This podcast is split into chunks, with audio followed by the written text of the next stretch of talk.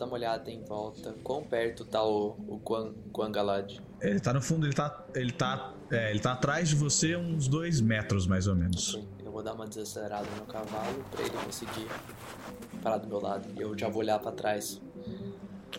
Meio que dando um sinal que eu quero falar com ele. Tá bom, eu vou chegar perto do meu colega Maia. É, ele emparelha com vocês. Ficam vocês três, assim, porque meio que o Sormo tá andando junto. Que eu tô no ombro É, então Maia. vocês quatro, né? Então emparelha vocês quatro. Fica o Romero no meio e o Bernard com a Rivana lá na É, frente. tipo, se eles estão tocando música, eu já não tô mais apreensivo. Eu tô, tipo, maravilhado de novo. Beleza. A gente vai entrar em combate, esse paladino ele vai ter TDA enquanto a gente estiver em combate, porque ela tá tocando música, tá ligado? Vou tá em... Vou tá desvantagem. Eu já vou falar. Olha, é o seguinte. Procurar uma pessoa perdida é uma coisa, seguir um morto-vivo é completamente outra.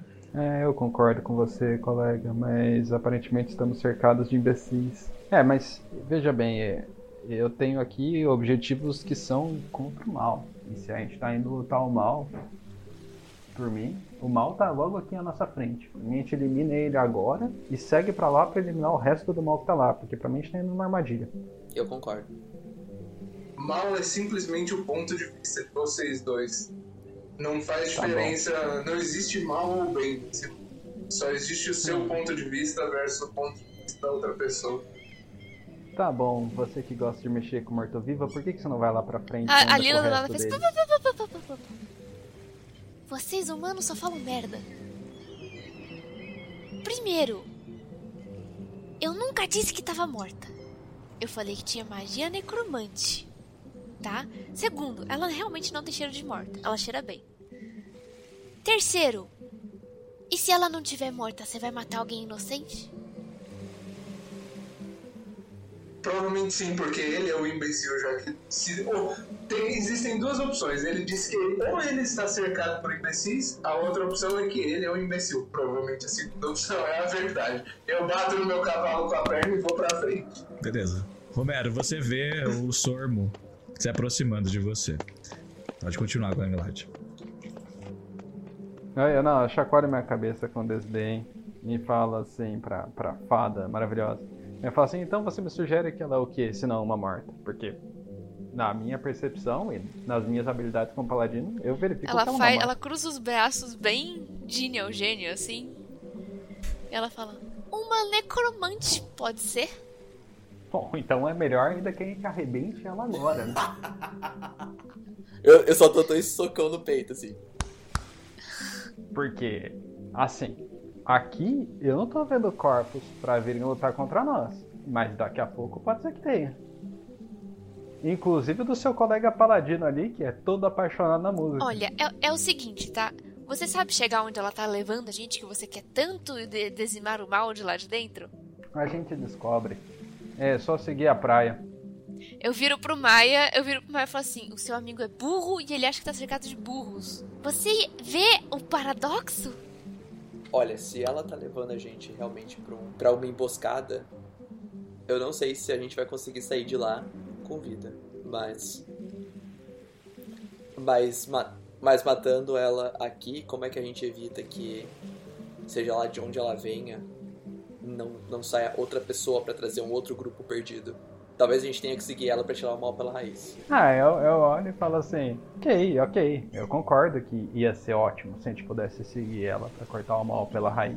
Só que se a gente seguir ela e cair numa emboscada, a gente morre. É isso. Quer saber? Ela sai voando do ombro do Maia e ela vai até a moça. Eu tô. This Eu, eu só, eu só observo.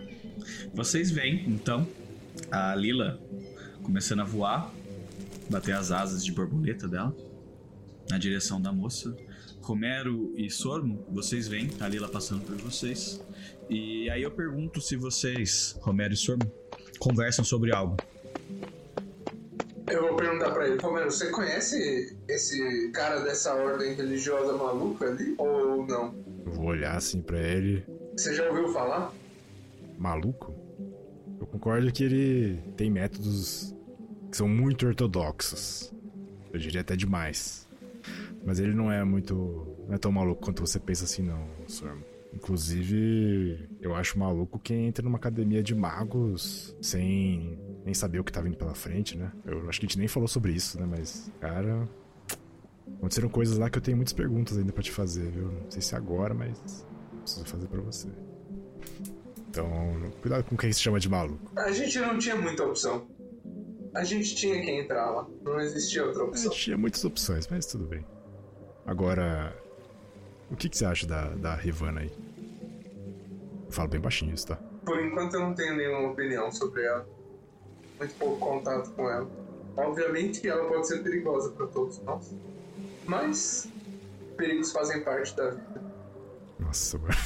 que raiva. É, eu quero, posso fazer um insight? Pra, eu quero saber se ele tá falando.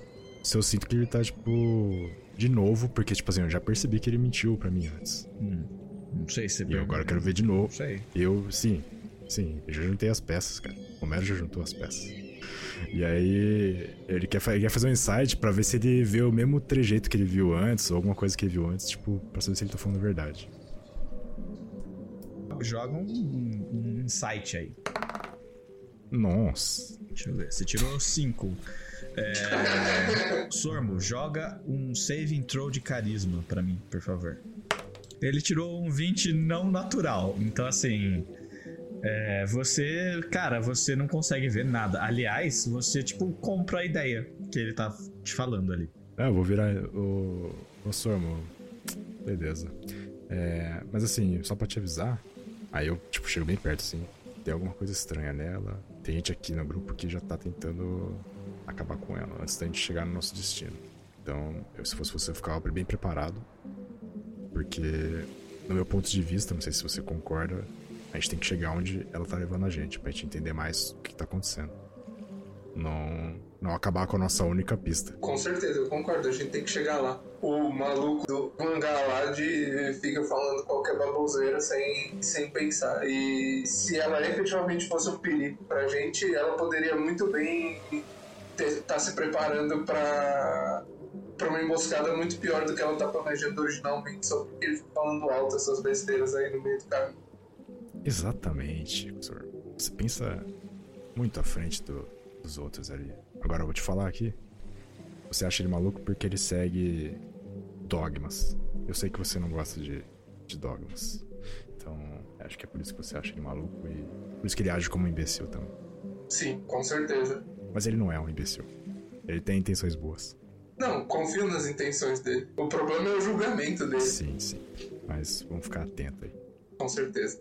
Bem, vocês todos veem enquanto essa conversa acontece. A Rivana tá tocando ali na frente com o Bernard. Bernard, você quer fazer alguma coisa? Enquanto você toca, cantar alguma Sim. música, falar com ela? Sim, na verdade eu não quero falar, eu tô pensando. Hum. Que eu sou um bodão Uhum. que nunca saiu de casa. Uhum. Enquanto a gente caminha pela praia. Você nunca viu, você assim. nunca viu uma, uma cena como essa. Exatamente, nunca vi. E eu tô maravilhado, né? Olhando essa cena enquanto eu toco a minha viola. E pensando. Eu sinto saudade da minha casa, da Arcádia. E é isso. Beleza. E eu sigo tocando e sem conversar com ninguém. A, a Rivana vê que você tá olhando pro mar e ela começa. Ela muda o tempo da música e fica uma música mais devagar. Uma música um pouco até melancólica. Ela tava puxando uma música feliz pra tentar alegrar a situação, mas vira uma música meio melancólica. Você segue ela no, no tempo? Então eu. Eu paro de tocar. Beleza. Você para de tocar, ela olha pra você e vê essa sua, essa sua feição de saudosista. Você vê que ela, ela consegue ler você. E ela começa a declamar um poema enquanto ela toca a lira dela. E esse poema é um poema saudosista, mas não é um poema saudosista no quesito só da terra e da casa, mas você vê que é um poema saudosista. Ela queria voltar no tempo. Você vê que tipo ela queria voltar pra casa dela, ela queria voltar para as pessoas que ela amava. E você vê que ela declama isso, ela fala de um homem no qual ela era extremamente apaixonada e que esse homem traiu ela. E mesmo assim ela continua apaixonada por ele. E ela gostaria de voltar para os braços dele. se ele a recebesse. E que ela gostaria de voltar pra casa dele. E que ela gostaria. A gente escutou essa música? Vocês podem escutar, não é difícil. Não é difícil porque ela tá cantando. Mas assim, pra vocês é só uma música, meio melancólica. Ela, ela fala o nome do homem? Não, Mestre. ela não fala o nome de homem nenhum. Ela fala Ah, o nome. então tá. Ó, o cara já querendo saber. Ó, ó, a- as manas CSI estão no fundo lá, já, já preparada. que isso, cara? Ela, ela fala meu amor. Ela fala meu amor quando ela fala sobre o homem, tá? E você, você, não sei se você sente isso, mas você, ela tenta passar a energia de que ela entende você e de que ela também sente algo que ela gostaria que voltasse a ser dela. Uhum. Você sente isso? E eu fico. Sim, eu fico encarando ela da mesma forma. E você não acompanha ela. Eu também entendo ela. Não. Tá. Você vê que ela continua tocando é, durante um tempo. E ela eventualmente ela vê que você não, não acompanhou, mas prestou atenção na música dela. É, e ela troca, ela volta para um tempo mais alegre. E para tentar ver se ela tipo melhora o mood, o seu mood, porque por mais que pareça estranho, ela sente uma conectividade com você. E você sente uma conectividade com ela. E ela volta a tocar uma música mais alegre, com um tempo mais rápido.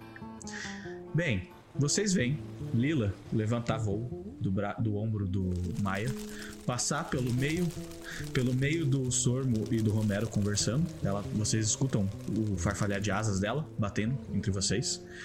E ela chega até a Rivana e o Bernard quando ela termina o, o, o poema dela, junto com acompanhado com a música que ela tá tocando.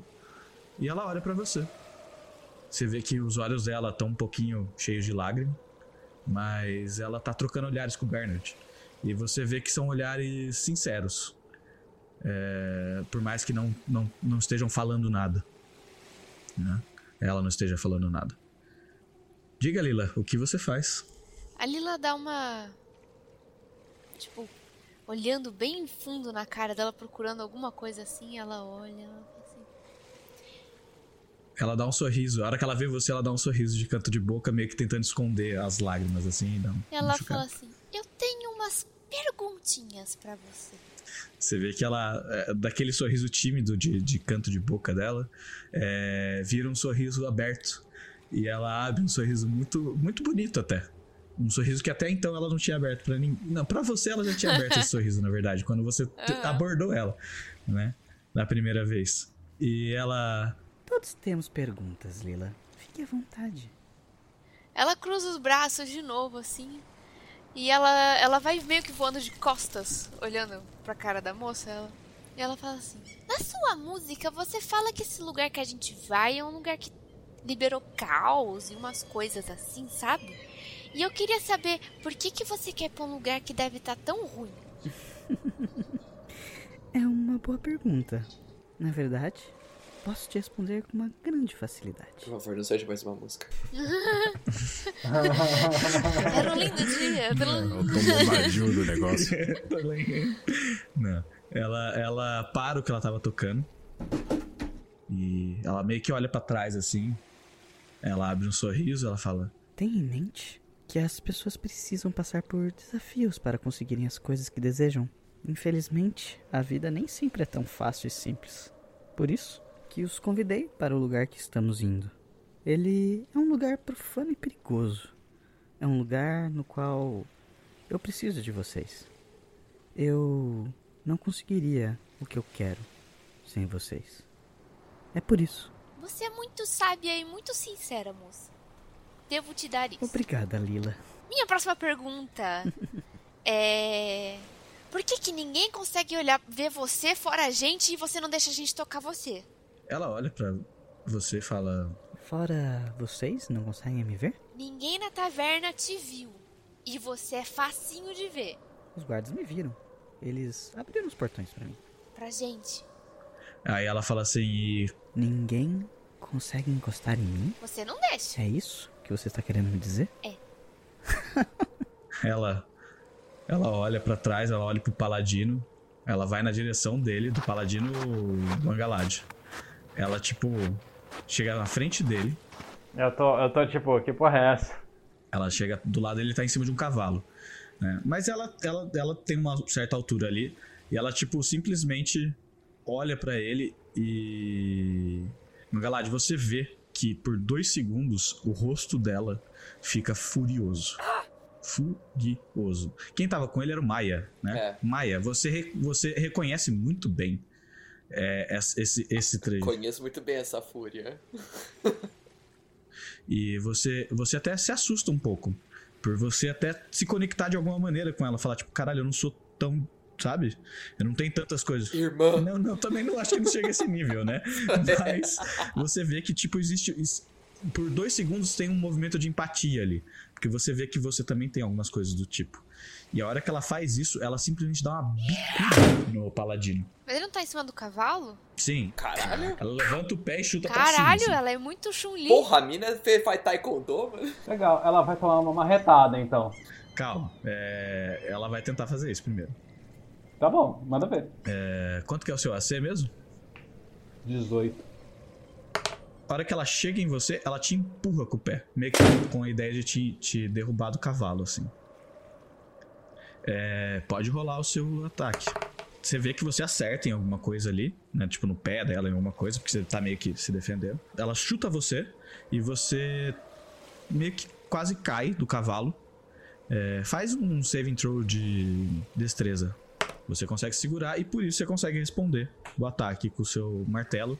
É, teoricamente você não conseguiu operar ele direito, então esse 11 aí talvez Eu não só seja... balancei ele a esmo, né? É, então você dá um tipo um, sabe? um! E ela, tipo, só foi junto com, com o martelo e ela meio que puxou a perna pra cima. Você acertou alguma coisa, você sentiu bater ali nela. E ela põe, põe a perna pra baixo, ela olha e fala: É melhor você não tentar encostar em mim de novo. Entendeu, seu paladinozinho? Enquanto, enquanto ele debate, eu só vou dar um grito pra fada. Falar assim, o que você falou? Aí eu tô travado e eu vou descer do cavalo. É isso. E eu tô jogando o escudo no chão e eu vou catar a marreta e arrebentar essa mulher. O cara já tá tipo, segura meu brinco. Não, é tipo isso, eu tô falando, que porra é essa? Eu tô descendo de peito aberto com a marreta na mão. Ela, ela vira de costas pra você e sai andando. Ah, você tá maluco? Eu vou falar assim, eu vou falar assim, que porra é essa? Eu acho que todos nós temos que provar um ponto, Guangalad. Eu provei o meu. E ela sai andando. Ela passa no meio, ela tá passando pelos dois cavalos do Sormo do Romero e voltando lá pra frente. Que ela tava andando. Me perdi um pouco na cena porque ela deu chute Uhum. e tal, não sei pra onde que eu fui. Você continua do lado ali do, do, a- do Congalage. Mas no momento que ela falou essa frase de efeito pro paladino, todos nós temos que provar alguma coisa. Eu posso botar meu cavalo na frente dela? Interromper Pode. a caminhada dela? Pode, pode. Você pode, tipo, tentar jogar o cavalo na frente. É que ela tá um pouco mais pra frente, né? Mas você pode fazer. Me fala o que, exatamente o que, que você quer fazer. Tá, eu vou jogar o cavalo na frente dela pra interromper a caminhada dela de, de lacração e caminhar com a frase de efeito. Eu falo assim: para, para, para, para aí. Se todo mundo tem alguma coisa a provar, como é que você vai provar pra gente que você não tá levando a gente pra uma emboscada? A realidade é que eu convidei vocês e vocês aceitaram. Fique à vontade para partir quando quiserem. E ela, tipo, desvia do seu cavalo e continua. Só vou olhar em volta e ver a reação das outras pessoas. O que, que eles estão fazendo? Tá todo mundo parado? Tá todo mundo fazendo alguma coisa? Eu vou olhar pra trás e falar, realmente, vocês dois são dois animais. Não, o Bernard só tá olhando, ele nem sabe das conversas, ele não tá entendendo é nada. O que, que foi que aconteceu agora? Nossa, pode crer, mano. Tinha um bo... Tem um bode no grupo lá que tá, tá vendo porra Tipo, o bode tá assim, tá ligado? Com a viola na Mas que mão, assim, é tipo, essa, né? exatamente. Ela passa então pelo, pelo. Ela desvia do seu cavalo. Tipo, ela tá tranquila, sabe assim? Ela não tá, tipo, mais agressiva nada do tipo. Mas ela desvia do seu cavalo, passa no meio do cavalo do Sormo e do Romero. E chega de volta lá pra Lila e pro Bernard. Você vê que, Bernard e Lila, vocês veem que ela dá uma respirada funda. Ela puxa o alaúde dela e volta a tocar uma música. Eu vou de encontro com o meu amigo monge. Eu falo, ô querido, a gente vai seguir esse, deturpada e esse bando de imbecil? Ou a gente. Ah, eu tô falando só com ele, tá? É, eu falo assim, a minha sugestão aqui é que a gente desgarre do grupo e siga separado. Olha, a gente poderia fazer isso, mas É, e ela realmente mostrou que ela não foi mu- muito com a sua cara, seja lá o que, que a fada falou pra ela. Porque claramente ela falou alguma coisa que irritou ela completamente. Mas uma coisa ficou certa pra mim: se ela conseguiu ficar brava, ela não é uma morta. Ah, e ela conseguiu encostar em mim, então ela não é um fantasma. E ela conseguiu encostar em você. Ou seja, é a pior das três hipóteses, né? Ela é um necromante, então. Pra mim, eu não tô muito na, na parte de necromante ou não, mas eu tô na parte que pelo menos ela é humana e que ela sente alguma coisa. Só o fato dela ter conseguido ficar brava, pra mim, já mostra que ela é uma pessoa que pode ser. Que, que tem previsibilidade, que não é apenas uma miragem que a gente tá seguindo. É, falando nisso, a gente tem que conversar bastante sobre as suas atitudes de ontem à noite, não é mesmo, querido? Que atitude? Esquece, esquece. Tô com a marreta em uma mão, meu escudo eu larguei lá pra trás, tá no chão. Eu tô putaço, eu tô assim, ah... O que, que você quer fazer? Eu acho que a gente deveria continuar acompanhando o grupo Mais junto? com uma distância. Pelo menos, Eu pelo estou de menos se alguém vier na nossa direção, vai dar pelo menos tempo de a gente se preparar pra combate. Justo, justo. Eu volto pro meu cavalo. Bem, vocês eventualmente agarram na, na viagem. Vocês querem fazer mais alguma coisa pontual na viagem? É, eu, eu, e o, eu e o Mai, a gente tá seguindo a distância. Que distância é? Uns 20 metros? É tudo bem grande. É, uns 20 metros tá bom. Beleza. É, mas- vocês- a gente tá descampado. Vocês ficam 20 metros então, de longe. É, a praia é bem grande, bem extensa. Vocês veem que, tipo, da, da água até começar alguma mata assim- ali no, no canto, devem ter uns, uns, uns 50, 60 metros. É tipo, é bem grande, sabe? Dá pra ter muito chão ali. E o mar tá calmo, tá tranquilo, ele vem, volta, vem, volta. É, algumas gaivotas passam por vocês cantando.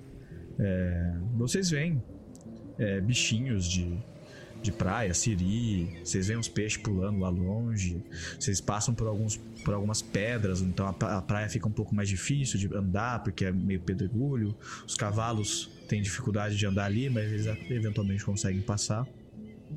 E o pessoal que tá andando ali na frente repara que o pessoal ali atrás se sepa- meio que se separou, tomou um- uma distância depois da ação da Rivana. É, que foi uma, por mais que tenha sido algo agressivo, é, foi uma resposta a algumas agressividades talvez que o grupo tenha feito contra ela. Por mais que sutis, existiram. É, vocês querem fazer alguma coisa nessa viagem, nesse momento? que Vocês têm? A fada vai falar com os dois que ficaram pra trás. Beleza. Vocês veem eventualmente a Lila planando ali no ar e, e- e meio que ficando pra trás. Não é que ela tá indo pra trás, ela tá planando, sabe? Aos poucos ali chegando na galera. E vocês se veem aquele brilho lilás se aproximando de vocês. Já tô apertando minha luva. Caralho.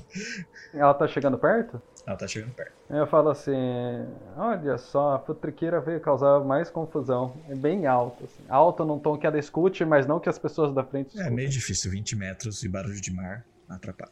Ela chega perto de vocês, ela olha pro paladino e fala: Eu causar confusão? Não fui eu que quase bati na moça? Você foi averiguar, a moça veio e me deu uma voadora. Por sinal, o que, que você falou pra ela? Eu perguntei pra ela por que, que ela não deixava a gente tocar nela. Ah, e aí eu, eu, vou, eu vou fazer um face palm, assim, do tipo, muito desgostoso. Muito desgostoso, assim, tipo. Ah. E vai ser isso, só. Essa vai ser a minha reação. E aparentemente ela achou que o que o nosso querido colega aqui fez anteriormente foi bem bruto. E ela resolveu mostrar o porquê. Eu vou começar a rir. E assim, eu acho que ela tem razão, porque ele tentou bater nela com uma arma depois.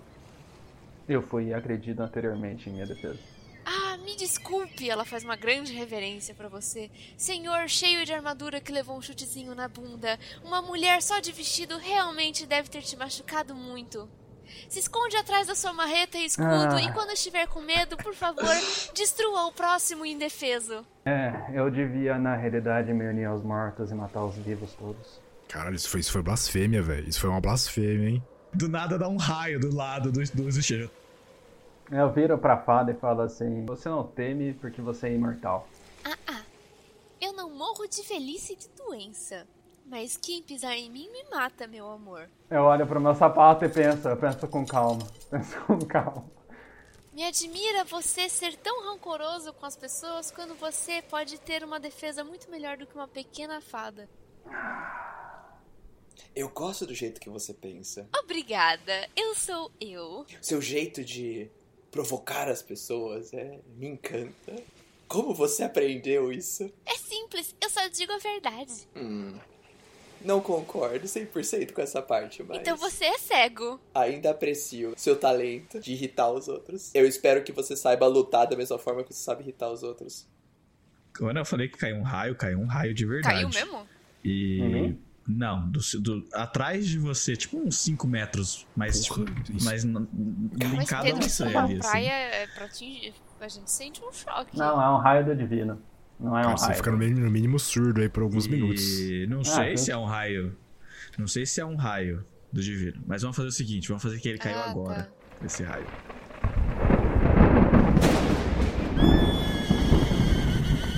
Caiu esse raio. Vocês ficam um pouco surdos, esse pessoal que tá mais próximo. E vocês olham pra cima. E vocês de fato veem que é aquele dia ensolarado que vocês estavam vendo o sol lá atrás, e as, e as gaivotas e o mar tava tranquilo. É, tá ficando nublado. E a chuva vem da direção que vocês estão indo. Vocês que estão no grupo lá da frente veem esse raio. E todo mundo olha pra trás. É óbvio, não tem como não, não olhar. Vocês fazem alguma coisa? Vocês veem que, tipo, a galera que tá lá do outro lado meio que coloca a mão no ouvido, né? Meio, vocês sofreram. Vocês estão meio. Sabe aquele zumbido? A gente perto da gente. sabe? É, vocês estão perto, então os ouvidos estão unidos. Principalmente você, Lila. Você tá meio mal, aliás. Que é meio. É uma força da- pesada perto de vocês. A Lila fica tão desnorteada que ela tenta voar pra longe, assim, mas ela voa que nem barata tonta, assim. e Ela. Ela só de- deixa cair. Tenta fazer uma conchinha pra pegar ela, se ela estiver perto. É. Então você pega ela. Que ela tá com as Não é mãozinhas difícil. na orelha, assim. Doeu pra ela. Doeu feio. Ela tá até com umas lagriminhas nos olhos. Não, tem problema. Vou ficar com uma mãozinha assim, é, perto, perto do peito, segurando ela e, e andando, porque eu acabei de dar um elogio pra ela, que ela sabe xingar muito bem. Então, seria. Depois que o raio caiu, no mínimo você vai salvar a pessoa que você tá me Exato. elogiando. É, pessoal que tá no grupo da frente, vocês querem fazer alguma coisa? Então, eu queria perguntar quem que é esse grupo da frente só.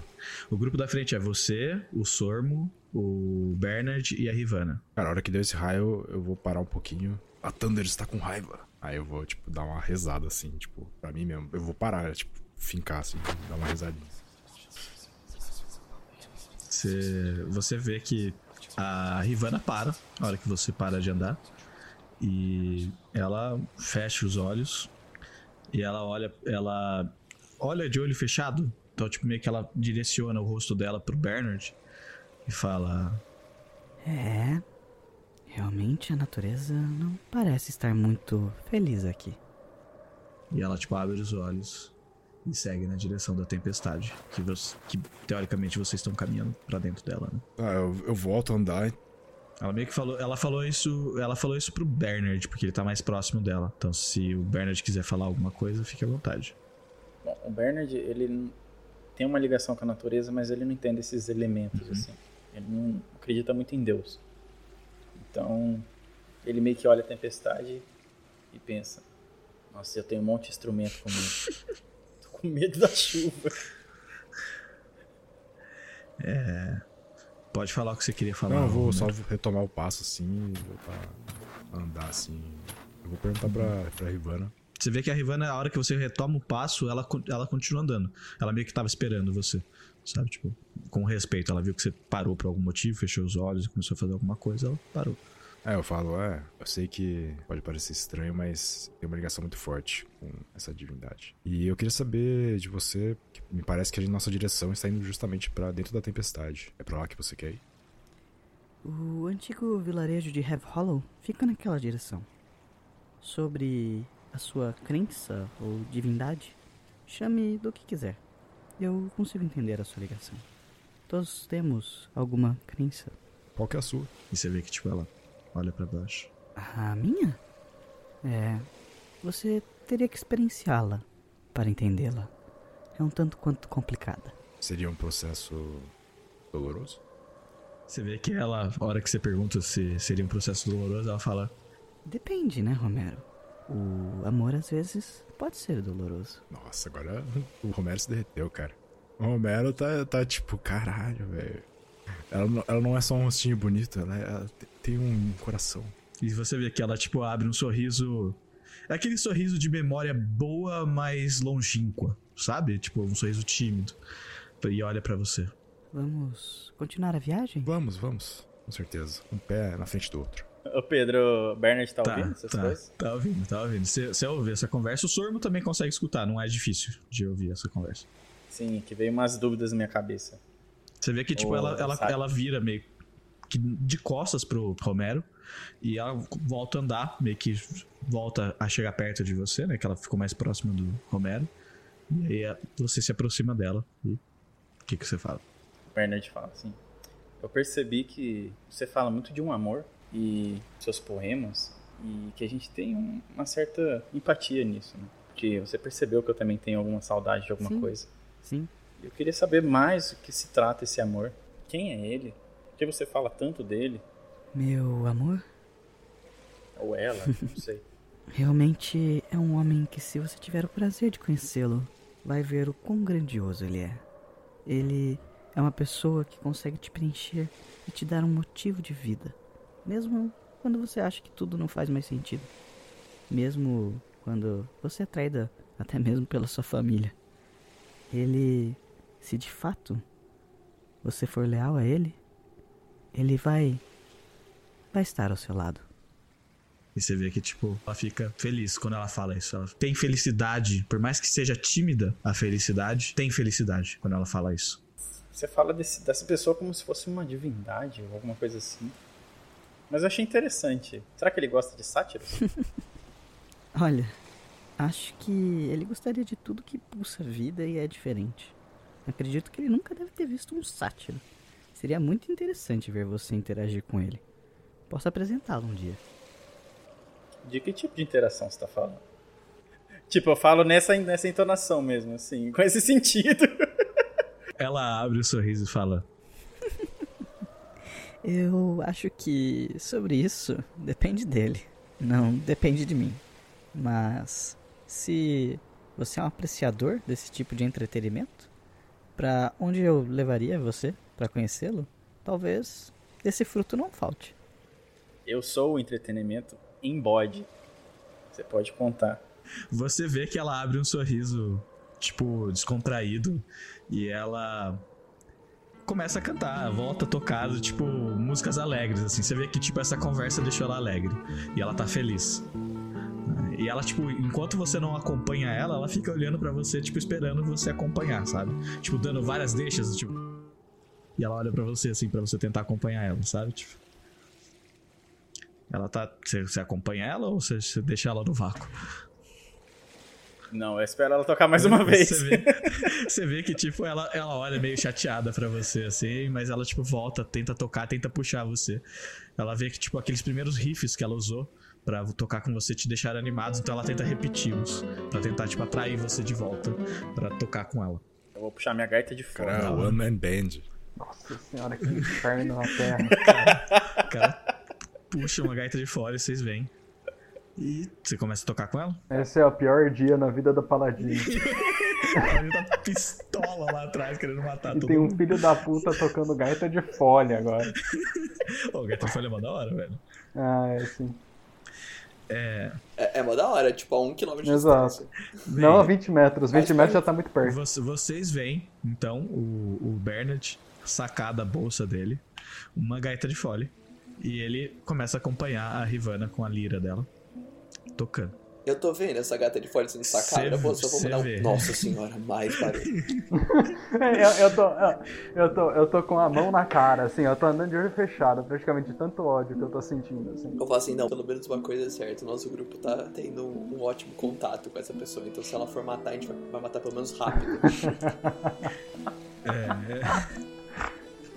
Bem, vocês têm, então, esse, esse tempo de conversar ainda um pouco mais com ela. E entre vocês. E conforme vocês o tempo vai passando, o sol vai baixando. As nuvens vão tomando conta do ambiente. Então vai ficando um pouco mais frio, porque venta. Começa a chuviscar, dá alguns trovões. E vocês continuam tocando, mesmo que comece a chover. Você vê, o Bernard, que ela tá tocando ainda a lira dela, meio alegre. Na chuva, Na chuva. eu guardei meu instrumento já. Meu instrumento Tudo bem, você vê que ela, ela continua. Porque e- ela vê que você guarda o instrumento ela fala: Fique tranquilo. O fardo da caminhada fica bem mais leve com um pouco de entretenimento. Deixe comigo. E ela continua tocando. Eu concordo plenamente e faço uns passinhos assim meus Legal. Então vocês veem o Bernard dançando lá na frente, enquanto ela toca e tá chovendo. Bom, elas, eles estão realmente se conectando muito bem com ela, aparentemente. Ela continua andando com vocês, guiando vocês, e lá longe vocês veem o sol meio que chegando no horizonte, sabe? E vocês veem ele refletindo um pouco no mar. O mar tá um pouco mais agitado por causa do vento e da chuva, mas vocês ainda conseguem ver o reflexo do sol se pondo, quase se pondo ali. É, e lá longe vocês conseguem ver um monte como se fosse um monte, não é muito alto, mas ele se destaca porque vocês estão no meio de uma praia. E caralho, um monte no meio da praia é difícil, né? Vocês veem que é- esse monte ele tem um paredão de madeira, de, de pedra que sobe e são pedras bem pontiagudas. Vocês conseguem ver de longe que são pedras bem pontiagudas. E vocês veem que nesse monte, em cima dele tem tipo como se fosse uma casa. Em cima desse monte e em volta dessa casa tem um vilarejo. Só que esse vilarejo, ele tá todo detonado. Vocês veem que, tipo, to- toda a madeira, todas as construções de casa, todas, tu- tudo que tivesse ali, o tempo carcomeu. A maresia carcomeu, né? E a chuva ainda mostra, tipo, ranger. Vocês escutam meio que de longe os rangeres de, de madeira e coisas do tipo. Quando acontece, quando vocês chegam nesse nível, ela para de tocar o instrumento e ela fica um pouquinho mais atenta com a situação. E de longe vocês também conseguem ver um certo movimento no, no vilarejo. Vocês veem como se fossem tochas altas. É, altas não no sentido que elas são literalmente altas, mas como se alguém estivesse carregando elas em cima de um cavalo ou de alguma coisa do tipo, andando pelo vilarejo. Ah, a hora que vocês se. Vocês querem fazer mais alguma coisa? Vocês veem toda essa situação. Pedro, Diga. Eu queria fazer um, queria fazer um Hum. teste, se possível. Porque assim, a gente não andou nenhum dia Certo. de viagem e a gente chegou nesse lugar, certo? Então, eu imagino que não seja, é, não seja, não seja, não seja nem, nem um pouco distante de Azuf. Eu já trabalhei muito no porto. Eu quero, quero fazer um teste pra ver se eu já conheço alguma história desse lugar. Tipo, história de marinheiro, história de cidadão. Se você quiser fazer um teste de história pra, tipo, eu ser um pouco mais detalhado ou não, é com você. Deixa na sua mão. Cara, o que você sabe é meio que, tipo, história popular, sabe? Tipo, coisas que passam de boca em boca, coisas que as pessoas contam pras crianças e tal. Mas não é algo difícil de saber.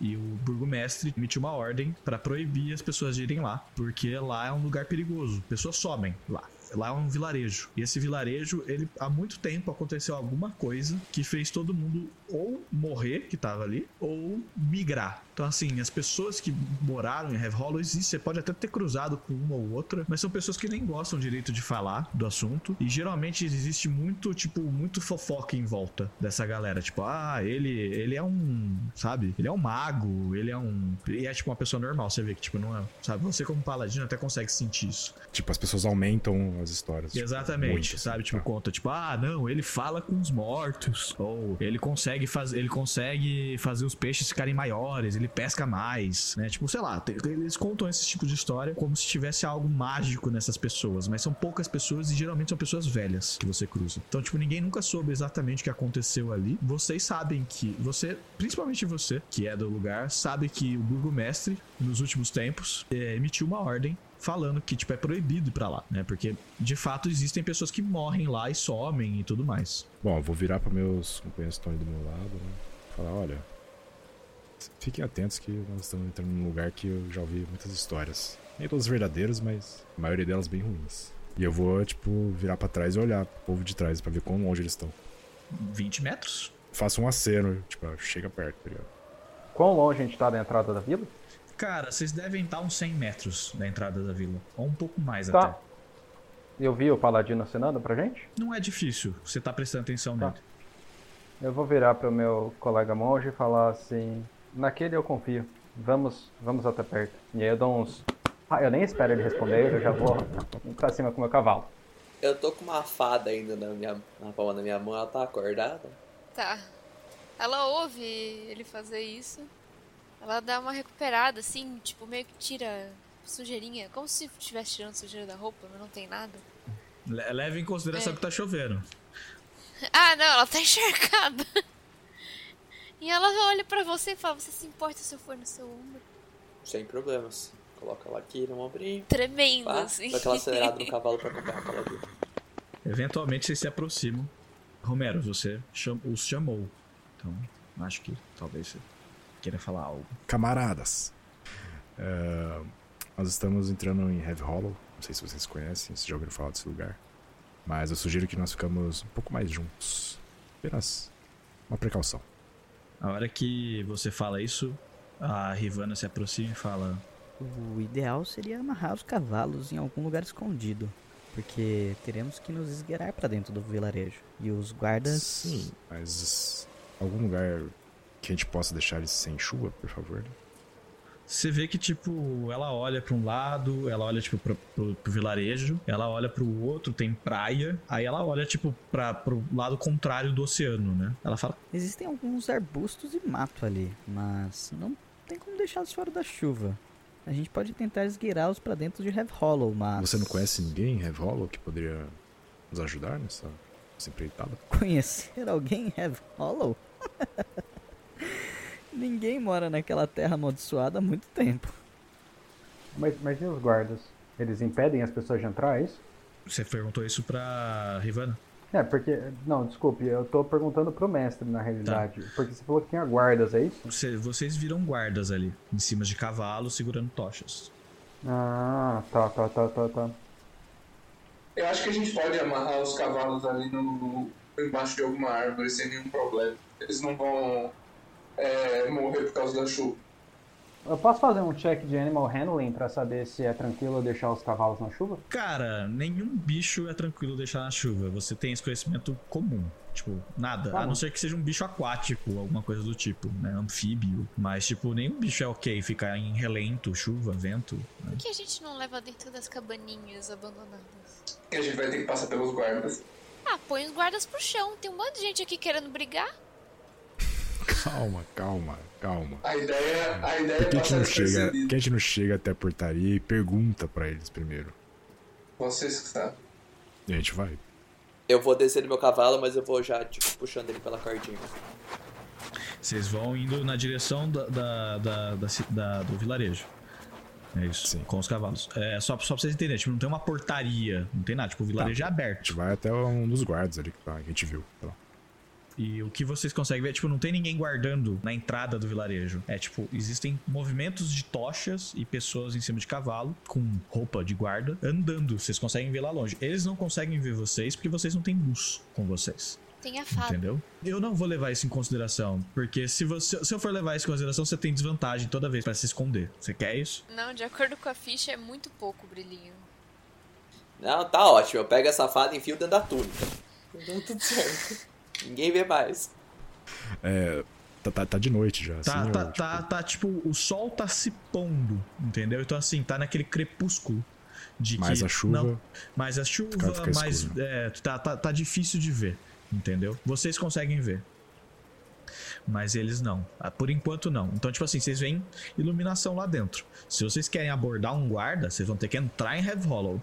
Deixa eu perguntar pra Rivana por que, que tem guardas até guardando, né? Pra gente chegar na mansão. Qual o problema dessa mansão?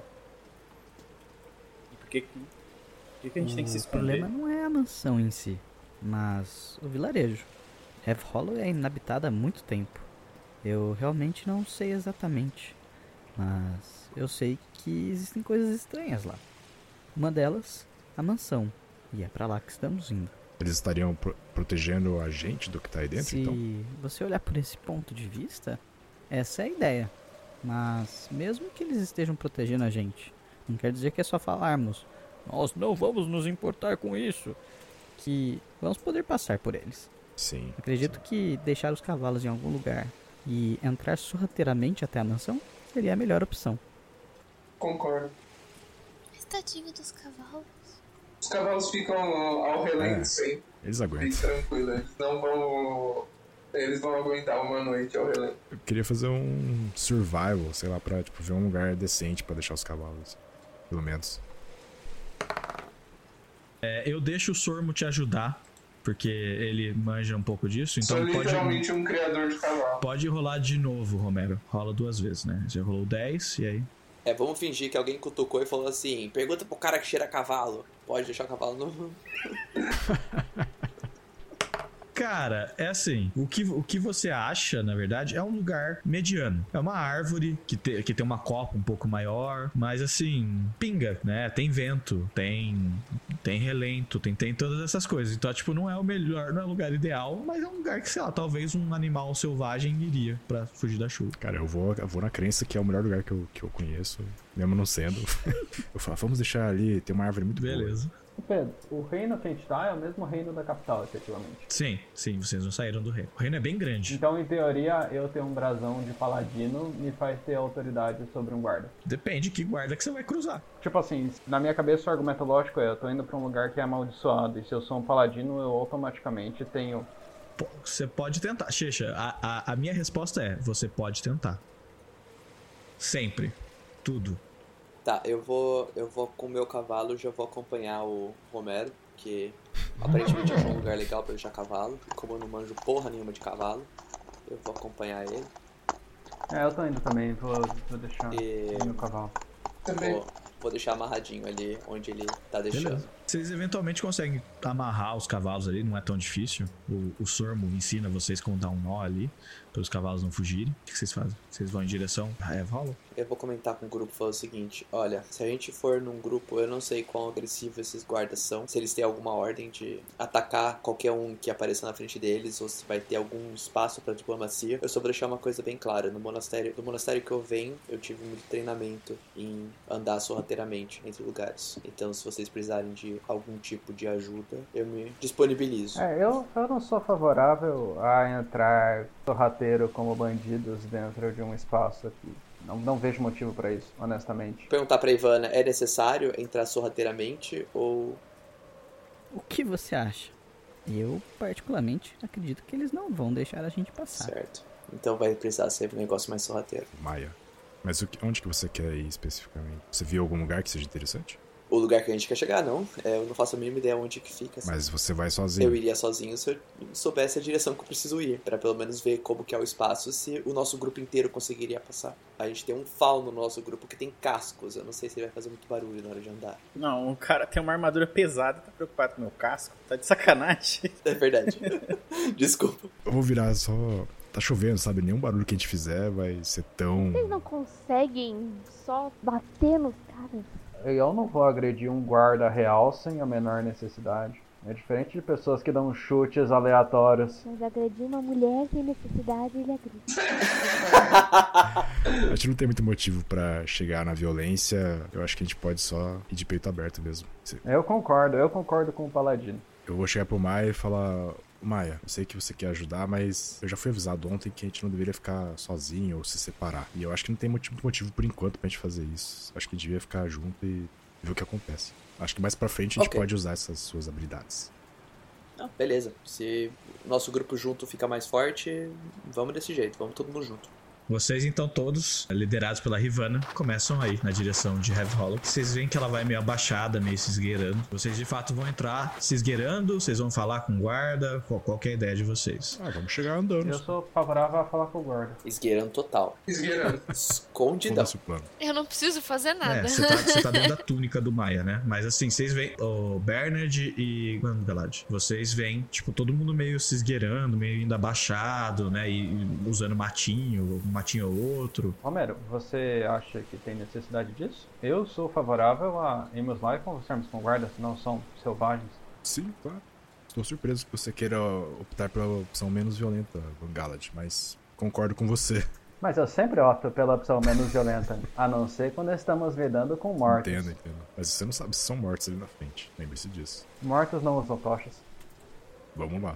Eu sugiro a gente só andar e se alguém falar com a gente, a gente para. Ah, isso, com certeza, com certeza. Alguém não vai se esgueirar. Não, eu não vou. Tô andando. Eu e o Paladino estamos andando. Então, de qualquer maneira, eu quero que todo mundo role stealth. E pro Gangalad e para o Romero, eu quero que vocês rolem em desvantagem.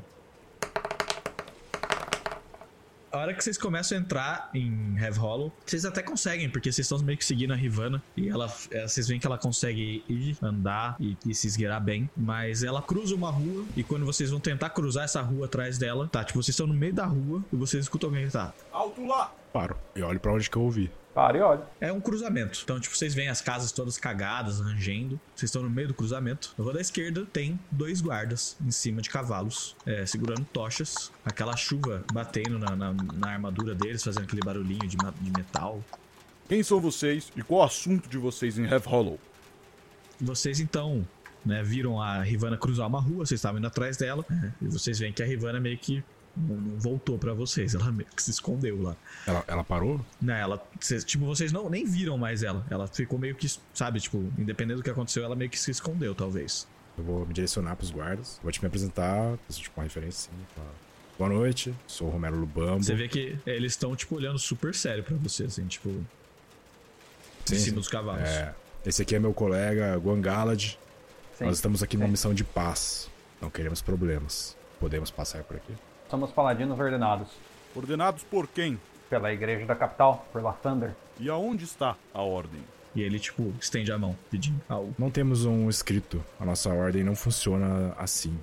Nós temos Não, ordem, peraí, peraí. nossa tradição é oral. Calma, Eu vou, tipo, cala a boca. sabe? Tipo, e aí, tipo, eu vou tirar meu escudo e vou mostrar assim. Então, Independente de qual ordem são, ou falam que são, essas terras são proibidas para qualquer um.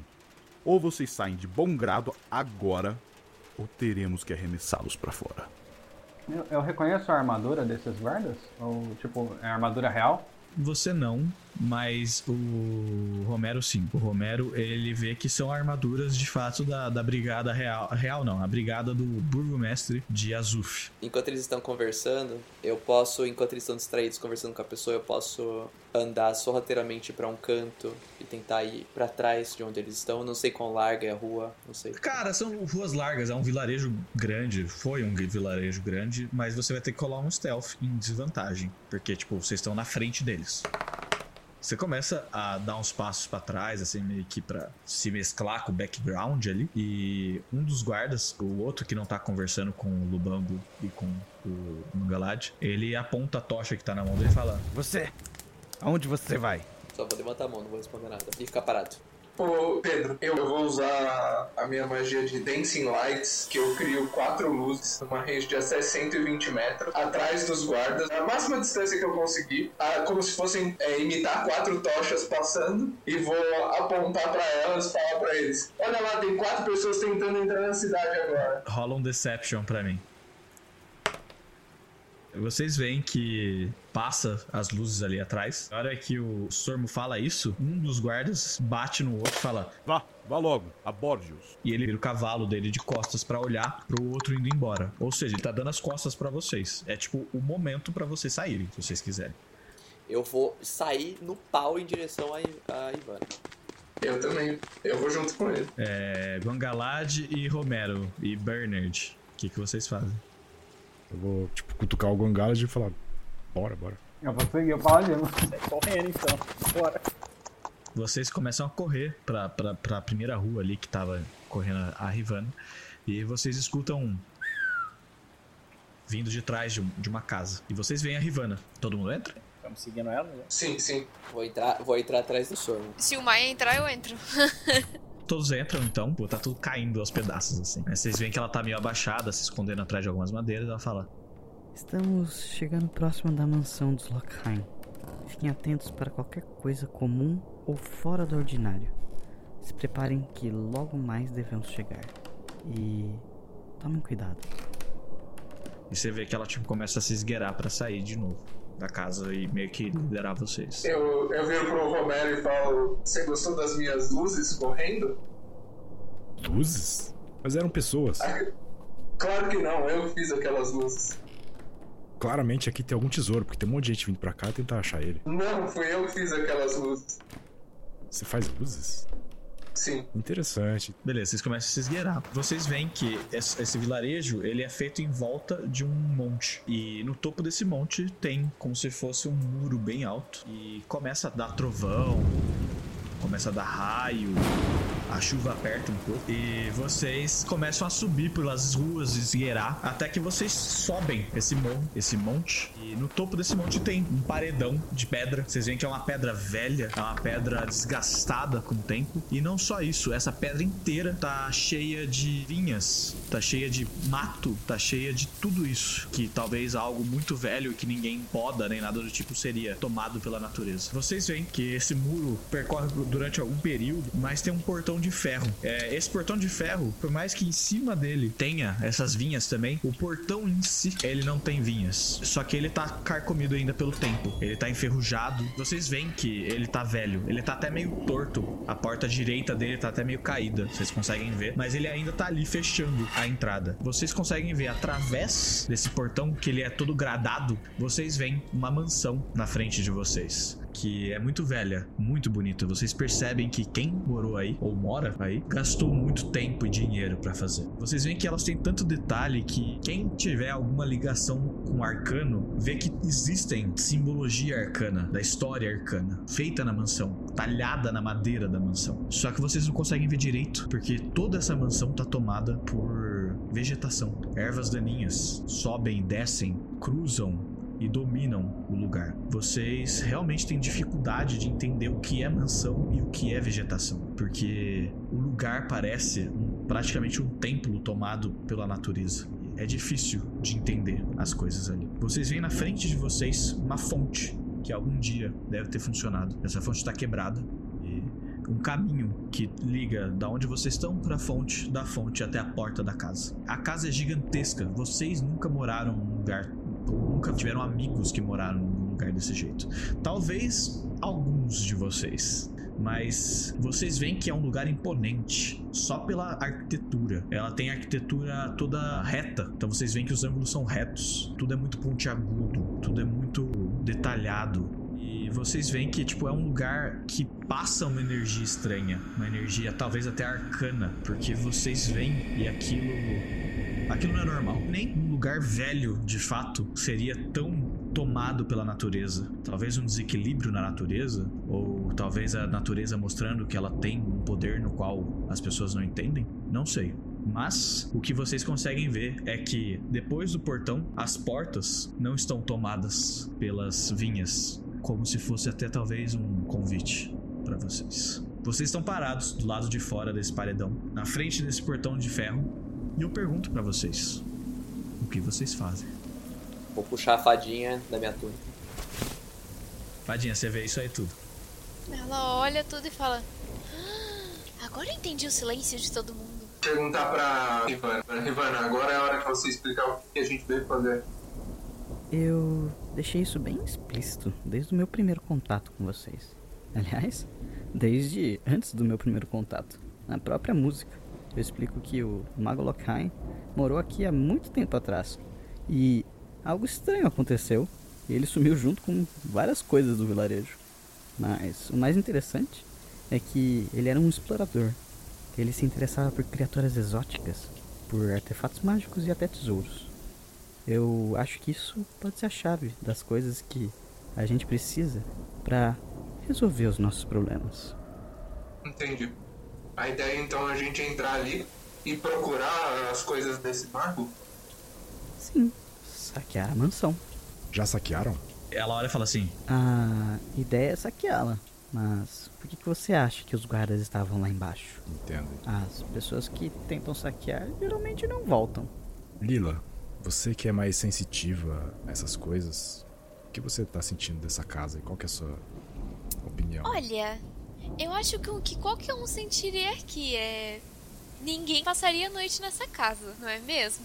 Olha, Já passei em lugares piores já. Eu acho que a natureza não é natural, assim. Não sei. Tem lugares em que ah, provavelmente ter- teriam crescido plantas ali e que não cresceram. Eu acho isso muito estranho. Ela, ela vai até as plantas do portão e ela quer ver se tem alguma coisa de diferente nessas plantinhas. As plantas do portão elas estão em cima do, do o arco. Elas estão ali. O que, que você quer fazer exatamente? Eu quero ver o meu- através do meu conhecimento de natureza. Eu quero tocar nelas, eu quero ver se eu não já vi essa planta antes, nunca vi essa planta antes, essa planta tá saudável. Rola um natureza pra gente e eu te falo o que você sente. Lila, você começa a bater suas asas de borboleta e você se aproxima do arco do portão. O arco do portão é realmente tomado por todos os tipos de vinhas que você já pode ter visto. Tem nenhuma novidade ali daquelas vinhas, você reconhece elas. O que chama a tua atenção é que de fato essas vinhas elas estão mais grossas, elas são maiores, as plantas são maiores e elas são mais robustas, mas você não consegue detectar nada além disso. Eu volto pro Homero. E eu assim falo: Olha, eu já vi dessas plantas antes, mas eu nunca vi elas tão fortes e tão grandes. Acho que é simplesmente um lugar bem propício para elas crescerem sem pessoas atrapalhando. Pode ser, pode ser mesmo. Ah, eu quero chegar perto e examinar o portão. Eu quero ver se ele tá trancado, eu quero tentar abrir. Rola um perception pra gente aí. Galad, é, realmente você percebe que o portão ele tá quebrado na parte superior da direita. Então por isso que ele meio que tá pencado, né? Ele tá pencando assim pro lado. E você percebe que ele não tá trancado. Ah, então eu vou abrir o portão. A hora que você empurra o portão, é, você abre as duas folhas dele ou uma só? Só que tá quebrado. Quero puxar ela pra fora. A hora que você puxa, você vê que ele não vai pra fora, ele, ele abre pra dentro.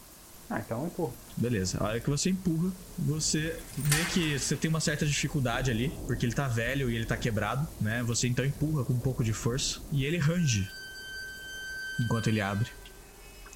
E você vê que ele encaixa perfeitamente ali na, na mata que tem em volta da mansão, como se a mata respeitasse o portão. Eu vou virar pra trás e falar assim: a gente já passou tanta raiva pra chegar até aqui, a gente vai ficar olhando do lado de fora? Não. Eu acho que, eu acho que tanta gente já passou por esse portão que nada cresce nele.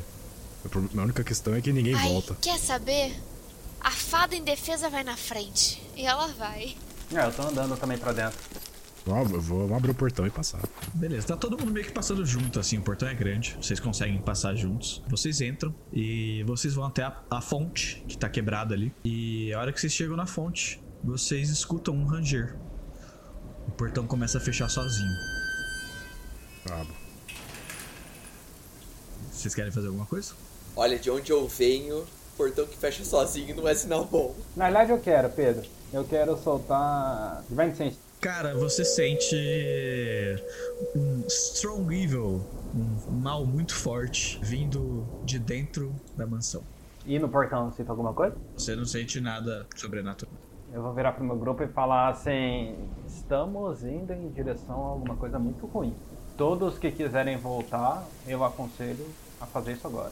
Olha, depois da gente ouvir a música da moça, Eu viro pro Guangalad e pergunto: O que, que, que você viu, Guangalad? Eu sinto um mal muito grande dentro da casa. Apenas isso. Apenas um mal. E me assombra que estamos seguindo uma completa desconhecida em direção a um grande mal. Uma completa desconhecida que, ao que tudo indica, não tem nada de bom nela. É, mas isso é desde o começo, não mudou nada. Você tá eu sei, aqui, mas- Então não é agora que você vai dar pra trás.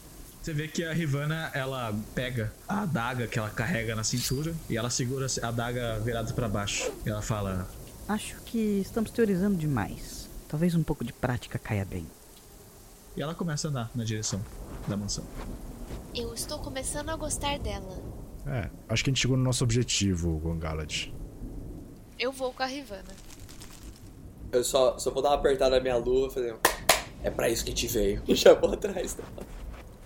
Conforme vocês vão passando pela fonte indo na direção da porta, vocês escutam um barulho de trotar na terra dentro da mansão, mas vindo de trás de vocês. E é um trotar pesado, não é um trotar de cavalo, não é um trotar de um bode ou de coisas do tipo. São trotares que demoram pra se repetir. É um trotar que vocês veem que tá, tá sendo arrastado, um trotar que tá sendo efetuando uma certa força. Vocês olham pra trás de vocês e indo na direção do portão, um rinoceronte inteiro, peludo, de um negro e com um chifre na ponta, um diamante desse chifre. E ele para na frente do portão e ele olha pra vocês.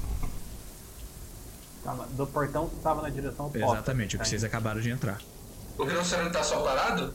Vocês veem que ele para na frente do portão e tá frio. Vocês percebem que essa chuva, o vento, faz o clima estar frio. E ele bufa. E quando ele bufa, vocês veem fumaça saindo do nariz dele. Vocês todos, nenhum de vocês, talvez, talvez, o Bernard e talvez a Lila já tenham visto um rinoceronte na vida. Mas vocês nunca viram um rinoceronte como esse, peludo.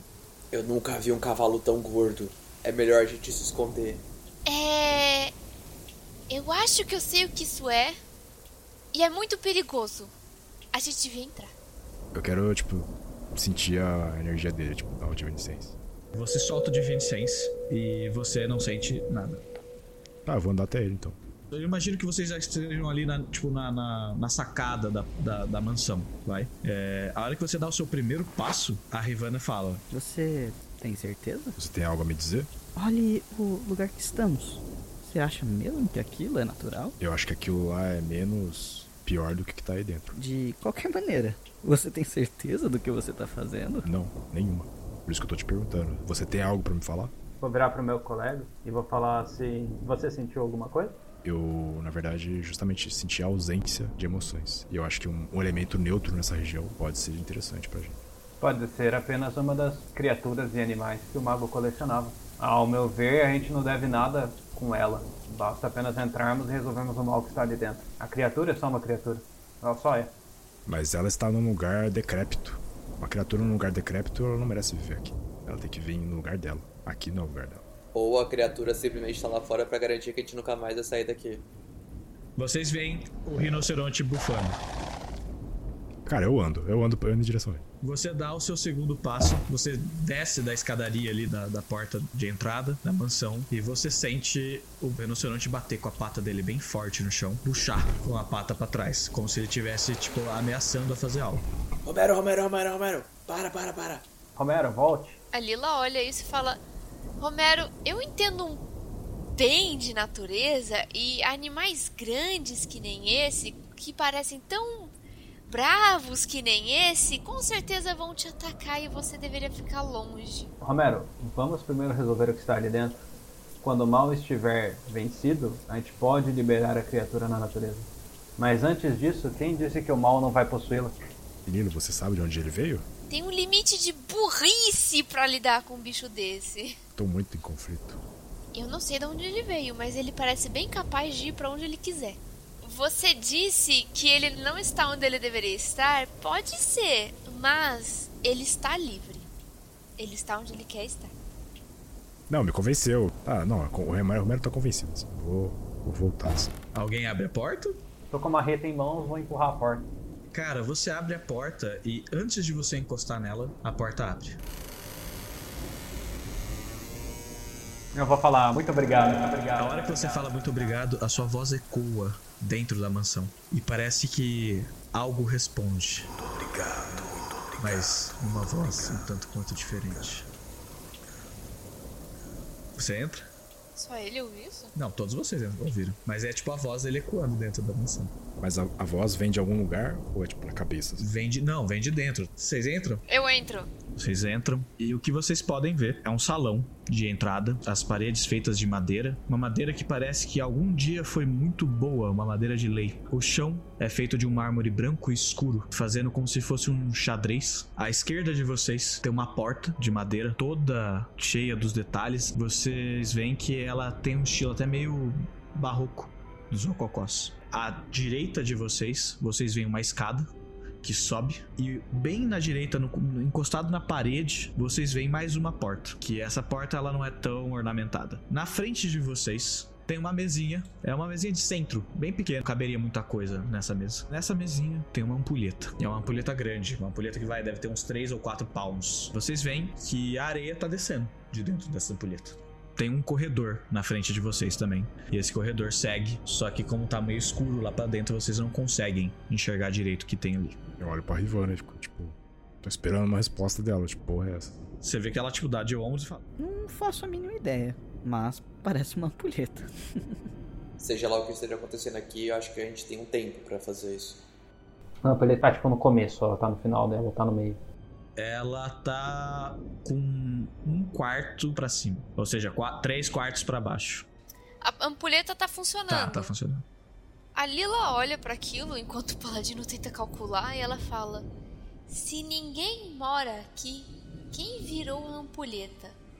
Eu quero só saber, a ampulheta tá empoeirada?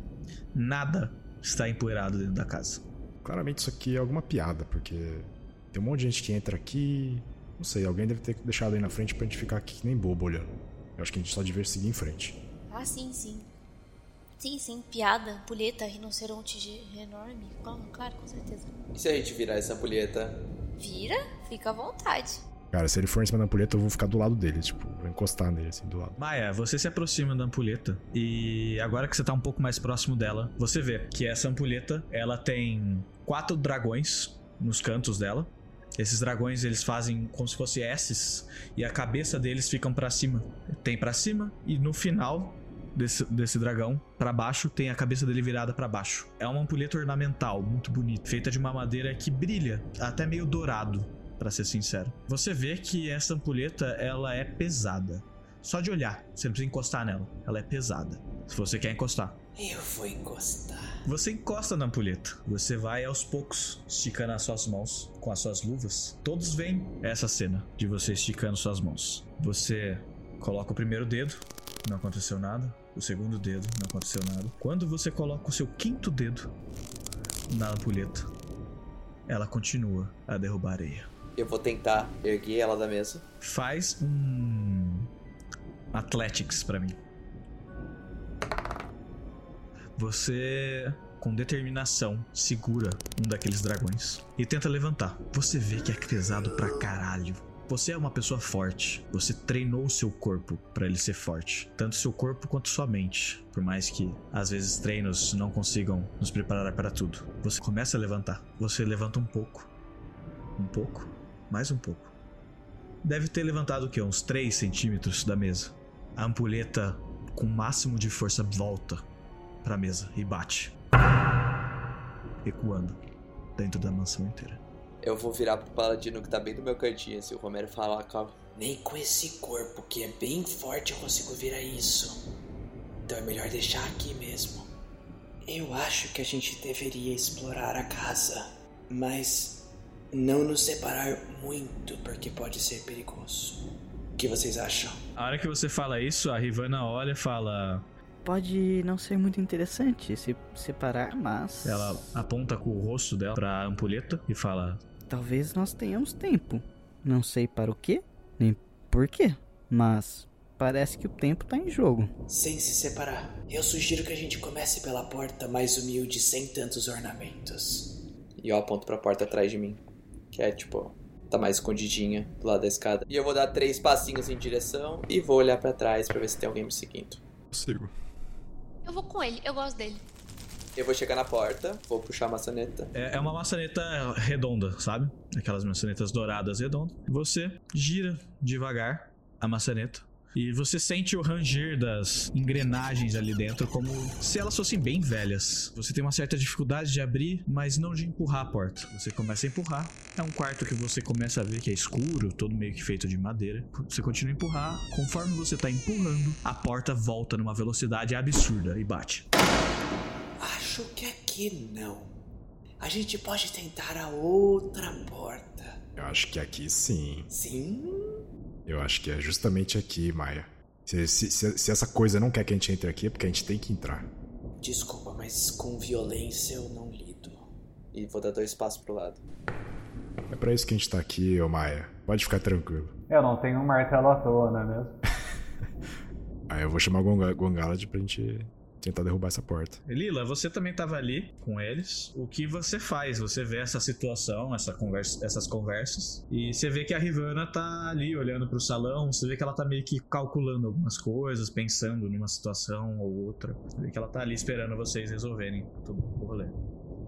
Você vai matar a gente. Para com isso, para com isso, para com isso. Vocês veem o Maia falando isso. Minha deixa pra sair de perto. Mano, eu olho as portas, a galera tá tudo nas portas, assim. Eu penso, pô, o fim do corredor parece promissor, sabe? E eu olho pra trás e falo pro pessoal que sobrou ali. Eu vou pro fim do corredor. Alguém quer ir comigo? A Rivana olha pra você e fala: Ah, pode ser. E ela dá um passo pra frente. Mais alguém quer ir? Eu posso ir com vocês, mas na verdade você nem precisa ir na frente. Eu posso colocar umas luzes na nossa frente. Ótimo! E aí a gente consegue ver antes de chegar. Perfeito. Vou começar a seguir o mago, mas já dá pra ver que o, pela postura o Maia já tá um pouco mais agressivo de novo. Lila, conforme você vai andando, você passa pela escadaria. Você vê que é uma escadaria também de uma madeira de lei, uma madeira forte, mas velha. Por mais que essa mansão do lado de fora aparenta ser muito velha, o interior não parece ser tão velho. Ele parece ser antigo, de fato, mas parece que é conservado. Você vê que tem uma mancha na parede ali, ao outro lado, mas é, tá, tá, conservado o lugar. Não tem pó, por exemplo, no chão. Você passa por essa escadaria, ela tem um corrimão maravilhoso. Todo trabalhado, cheio dos rococós. Você continua entrando no corredor e você vê uma porta igual a uma que você viu lá atrás, toda trabalhada também, cheia dos rococós. Então tem uma porta dessa que você passa pelo corredor à sua esquerda, extremamente trabalhada, e à sua direita também tem outra porta cheia de adornos. Eu falo em voz alta assim: Bom, se é pra explorar a casa, né?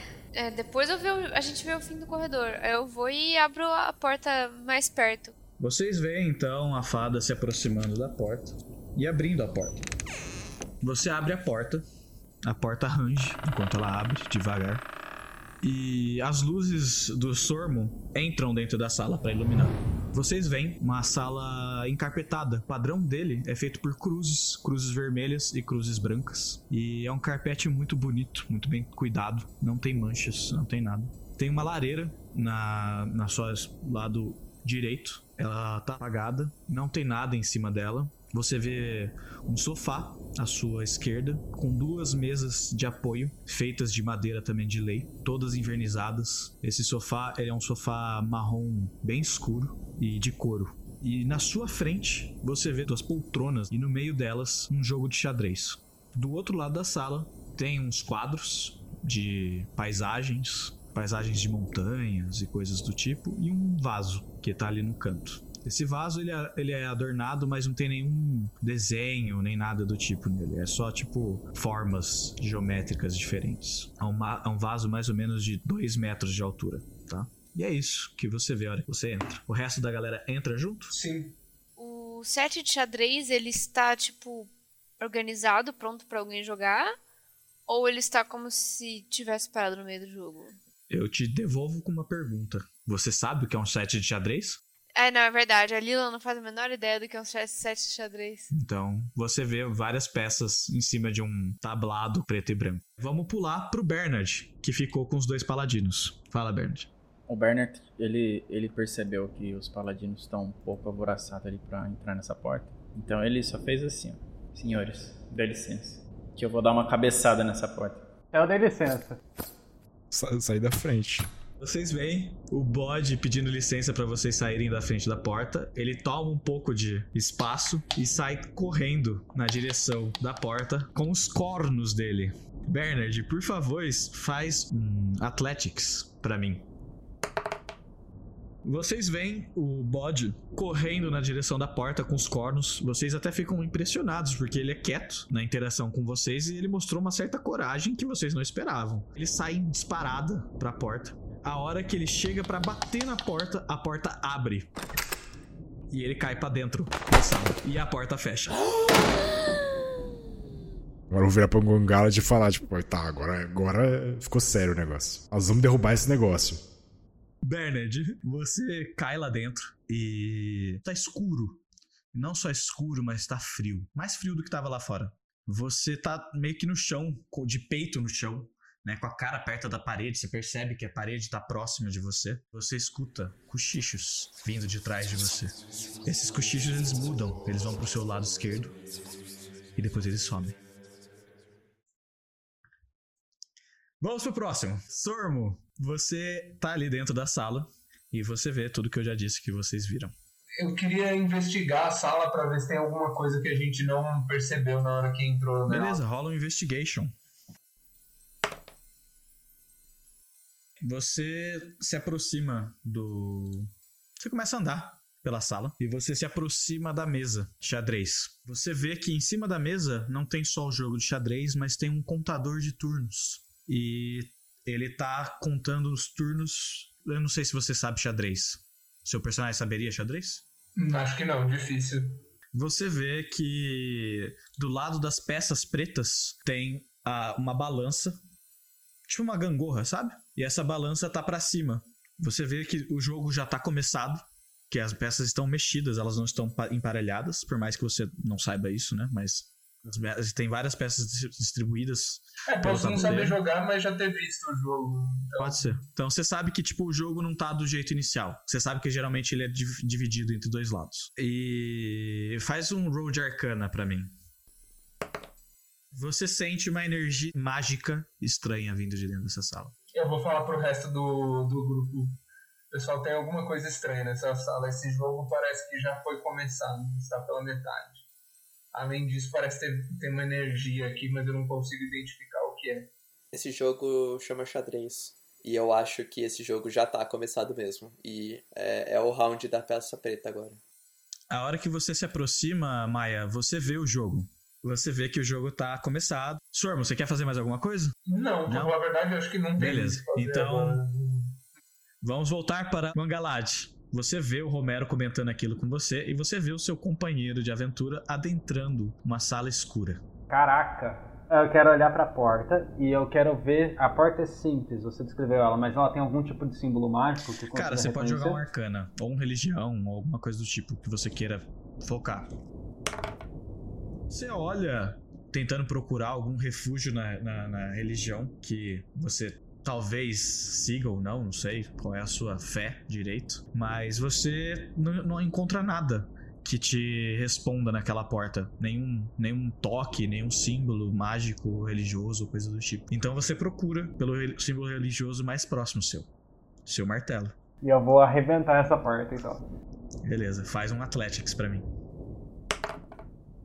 Romero, você vê que ele por dois segundos fica meio assustado olhando pra porta, tentando analisar ela, e você vê ele puxando o martelo das costas. E ele vai na direção da porta e começa a marretar a porta. A hora que ele dá a primeira marretada na porta, a porta escancara, aberta. Bernard, você tá no chão e você sente a porta passar perto do seu rabo. E a porta bate na parede, volta e abre de novo.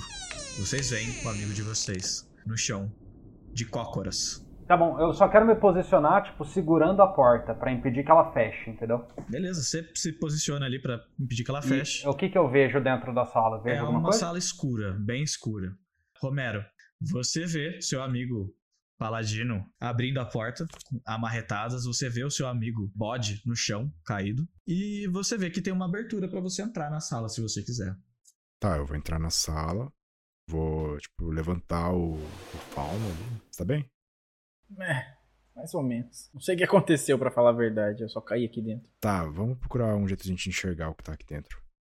Não é muito difícil de ver o que tá na sala. A sala, vocês entendem agora que vocês abriram a porta, que é uma sala que fica embaixo da escada. E é como se fosse um armário de, de vassoura, um armário de, de tralha. Dentro dele tem várias prateleiras com vários trecos, mas nenhum treco meio que chama muito a atenção de vocês. A não ser o que tá no final do- do- desse corredor pequeno, que é essa sala. No final do corredor, vocês veem algo um tanto quanto estranho. Vocês não, Romero, você vê. Um crânio. E nesse crânio, na testa dele, tem marcado um símbolo. Esse símbolo é um símbolo estranho. Ele é uma bola preta com um, uma- um pedaço dessa bola na parte direita, branco. E ele é bem estranho, é um símbolo bem bizarro. Já tá parado. Tá parado em uma das prateleiras ali. Tá, eu vou andar até ali então. Você anda até ali e você tá de frente pra ela. Espada em punho. Na hora que você pega ela na mão, você sente que ela é um, um crânio que é leve. Ele é muito leve. Estranhamente leve. Você percebe que ela não se mexe, por exemplo. Geralmente quando você mexe num crânio, o maxilar abre, né? O maxilar não abre. Ela tá por inteiro ali, fechada, concretizada naquela realidade que ela é. E você tá segurando o crânio, olhando pra ele. Eu vou tentar olhar mais de perto esse símbolo e, tipo, tocar nele assim, pra ver se sai. Eu quero ver se, tipo, se é uma tinta ou se é, tipo, tá marcado. Você passa a mão nele e você sente que tá cravado no crânio esse símbolo. É tipo uma joia? hein? Não, n- não é uma joia. É entalhado. Tá, eu vou trazer comigo então essa caveira e vou mostrar pro, pro Angalad e pro Beleza. Bernard. Olha, eu achei esse símbolo estranho aqui. Eu queria investigar que tipo de crânio é esse. Humano. Beleza. Animal. Faz um. Natureza. Você olha pra aquele crânio e realmente você não sabe dizer se é humano, elfo, ou se é, tipo, natural, ou se não é natural, ou se é real ou não. Você tá, tipo, olhando pra aquilo e fala, tipo, cara, não sei. Não entendo nada. Cara, eu vou olhar nos dentes, assim, tipo, quero ver se eu reconheço alguma coisa, assim. Todos os dentes estão inteiros intactos. Tá, mas, tipo, tem muitos dentes, tem poucos dentes, tem, tipo, caninos gigantes. jogam natureza. Você percebe que esse crânio, de fato, ele é um crânio de elfo. O crânio dele, ele é um pouco mais delgado, mais alongado. E você vê que, tipo, as entradas da orelha, onde são os buracos que ficariam os ouvidos, são mais ovais do que o normal. E isso diz geralmente que é um elfo. É, Gongalad, eu acho que é, é um dos primos seus aí, ó. É um elfo. Eu quero usar arcana pra saber se eu já reconheço esse símbolo de algum lugar, se algum dia eu já vi isso, talvez dentro da minha família, não sei. Manda bala. Eu imagino que você estende sua mão pra pegar a caveira. Pega na sua mão e você traz pra perto da sua face. É, você começa a estudar aquele símbolo pra lembrar-se de algum estudo seu do arcano ou do, do abissal. Isso esteja ligado com a sua religião ou não. Tem a ver com o seu passado, com a sua família. E você realmente não, não reconhece. Você sente que aquela caveira pulsa, emana energia arcana. Mas o que é aquela energia arcana? Se ela vem daquele símbolo na testa da- do crânio, ou o que ele significa, você não sabe. Eu vou devolver pro, pro paladino e vou falar. Olha, a impressão que eu tenho é que é algum objeto de magia arcana. É o que eu consigo reconhecer. né? Não vejo nenhum vínculo com necessariamente o, maldito. Parece só um objeto mágico. Certo. É, Pedro, deixa eu perguntar uma coisa só. É, são 6 horas da tarde na, na hora que a gente chegou na casa, mais ou menos, Por né? aí, por aí. Eu só vou prender o, o- crânio na minha mochila e, tipo, Tá. vou carregar ele comigo. É, tenham noção que dentro da casa vocês já passaram 45 minutos. Maia, o que você faz? Eu vou colocar a peça cavalo na casa C3 e vou apertar o botão pro, pra peça branca jogar. E não vou fazer mais nada. Vocês veem então o monge pegando a peça do cavalo, Sormo. Ele tá na sua frente, ele pega a peça do cavalo. Você pode não entender. Você pode ter visto já esse jogo, mas não pode entender porra nenhuma. Mas aquela peça sempre chamou sua atenção. Desde que você entrou nessa sala, desde que você bateu os olhos nela. E ele realmente pega aquela peça que você tava, vamos dizer, encantado por. E coloca na casa C3. A hora que você coloca na casa C3, um barulho de mecanismo começa a acontecer. E essa mesa, ela é apoiada por um ponto de apoio. É uma, é uma madeira embaixo dela. Essa madeira, ela é larga, tá? Pra ela justamente segurar a, a parte da mesa. Essa madeira embaixo, que tá apoiando o tabuleiro, abriu. E fez um barulho de abrir. Ok, então eu vou agachar pra olhar pra ver o que, que, que tem lá. Você agacha e você vê uma coisa um tanto quanto horripilante pra você. Tipo, não é algo tão interessante ver isso, mas você vê uma caveira. Essa caveira, ela tem um símbolo incrustado na sua testa. É um símbolo branco, circular, com uma faixa preta seguindo um pouco a circunferência na parte da esquerda. Caralho, agora a gente tá mexendo com caveira. É, Eu não tenho reação. Eu só vou ficar olhando pra caveira e vou falar assim: gente, olha pra isso. Lila, você vê a portinha abrir ali e você vê o Maia apontar para aquela coisa. Ela olha assim e ela fala: Isso aí é de humano? Parece ser de humano. Não sei diferenciar. Me parece humanoide suficiente. Não parece de um cabrito. Ah, vá. Você escuta a Rivana dando uma risadinha ali atrás. Você sabe alguma coisa sobre isso? Ou pra você é tão novidade quanto pra gente? Você vê que ela começa a dar passos pequenos, mas como se ela estivesse andando com, com convicção na direção. Ela agacha ali perto. Olha, com certeza é de humano. Ok. Devemos levar junto com a gente isso? Bom, isso não é tesouro. Não sei se é isso que a gente veio buscar aqui. Mas eu sei que eu tô com frio. Ela olha pra lareira assim, ela faz um. E ela sente. A fadinha chega mais perto e toda a água do corpo dela vai embora. E ela faz. Ah, muito melhor. Agora dá pra pensar. Ela olha pra caveira assim, com os dedinhos na boca. Hum... A minha pergunta é o que que é isso na testa? Alguém já viu isso?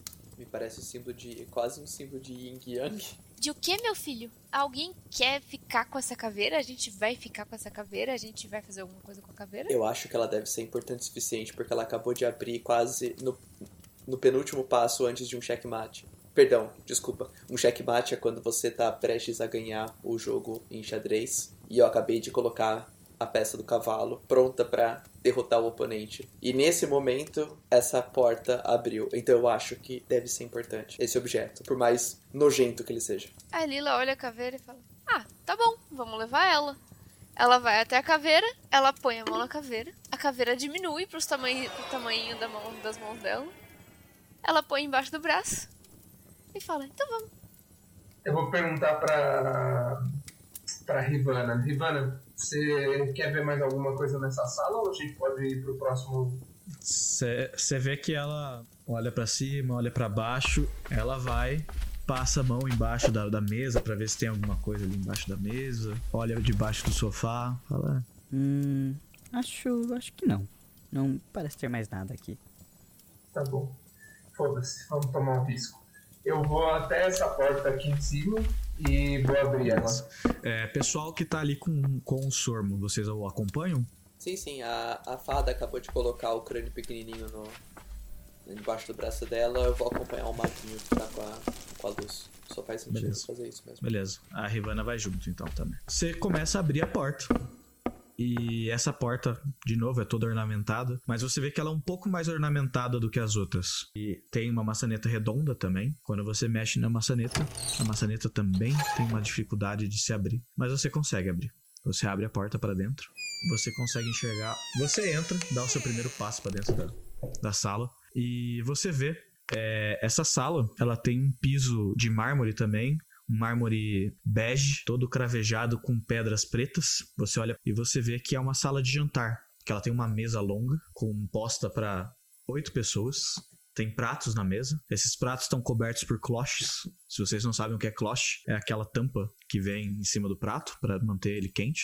E sentado nas cadeiras existem esqueletos na mesa. Todos esses esqueletos vestindo roupas como túnicas, hobbies e coisas do tipo muito velhos, bem acabados, mas todos muito bonitos. Esses esqueletos têm cabeça? Nenhum tem cabeça. Na parede do outro lado da sala, você vê um quadro. Esse quadro, ele é uma pintura a óleo de uma praia. Essa praia está de noite, tem algumas árvores. Você consegue ver o, o mar e a lua cheia, bem grande no céu. Essa lua cheia reflete na água.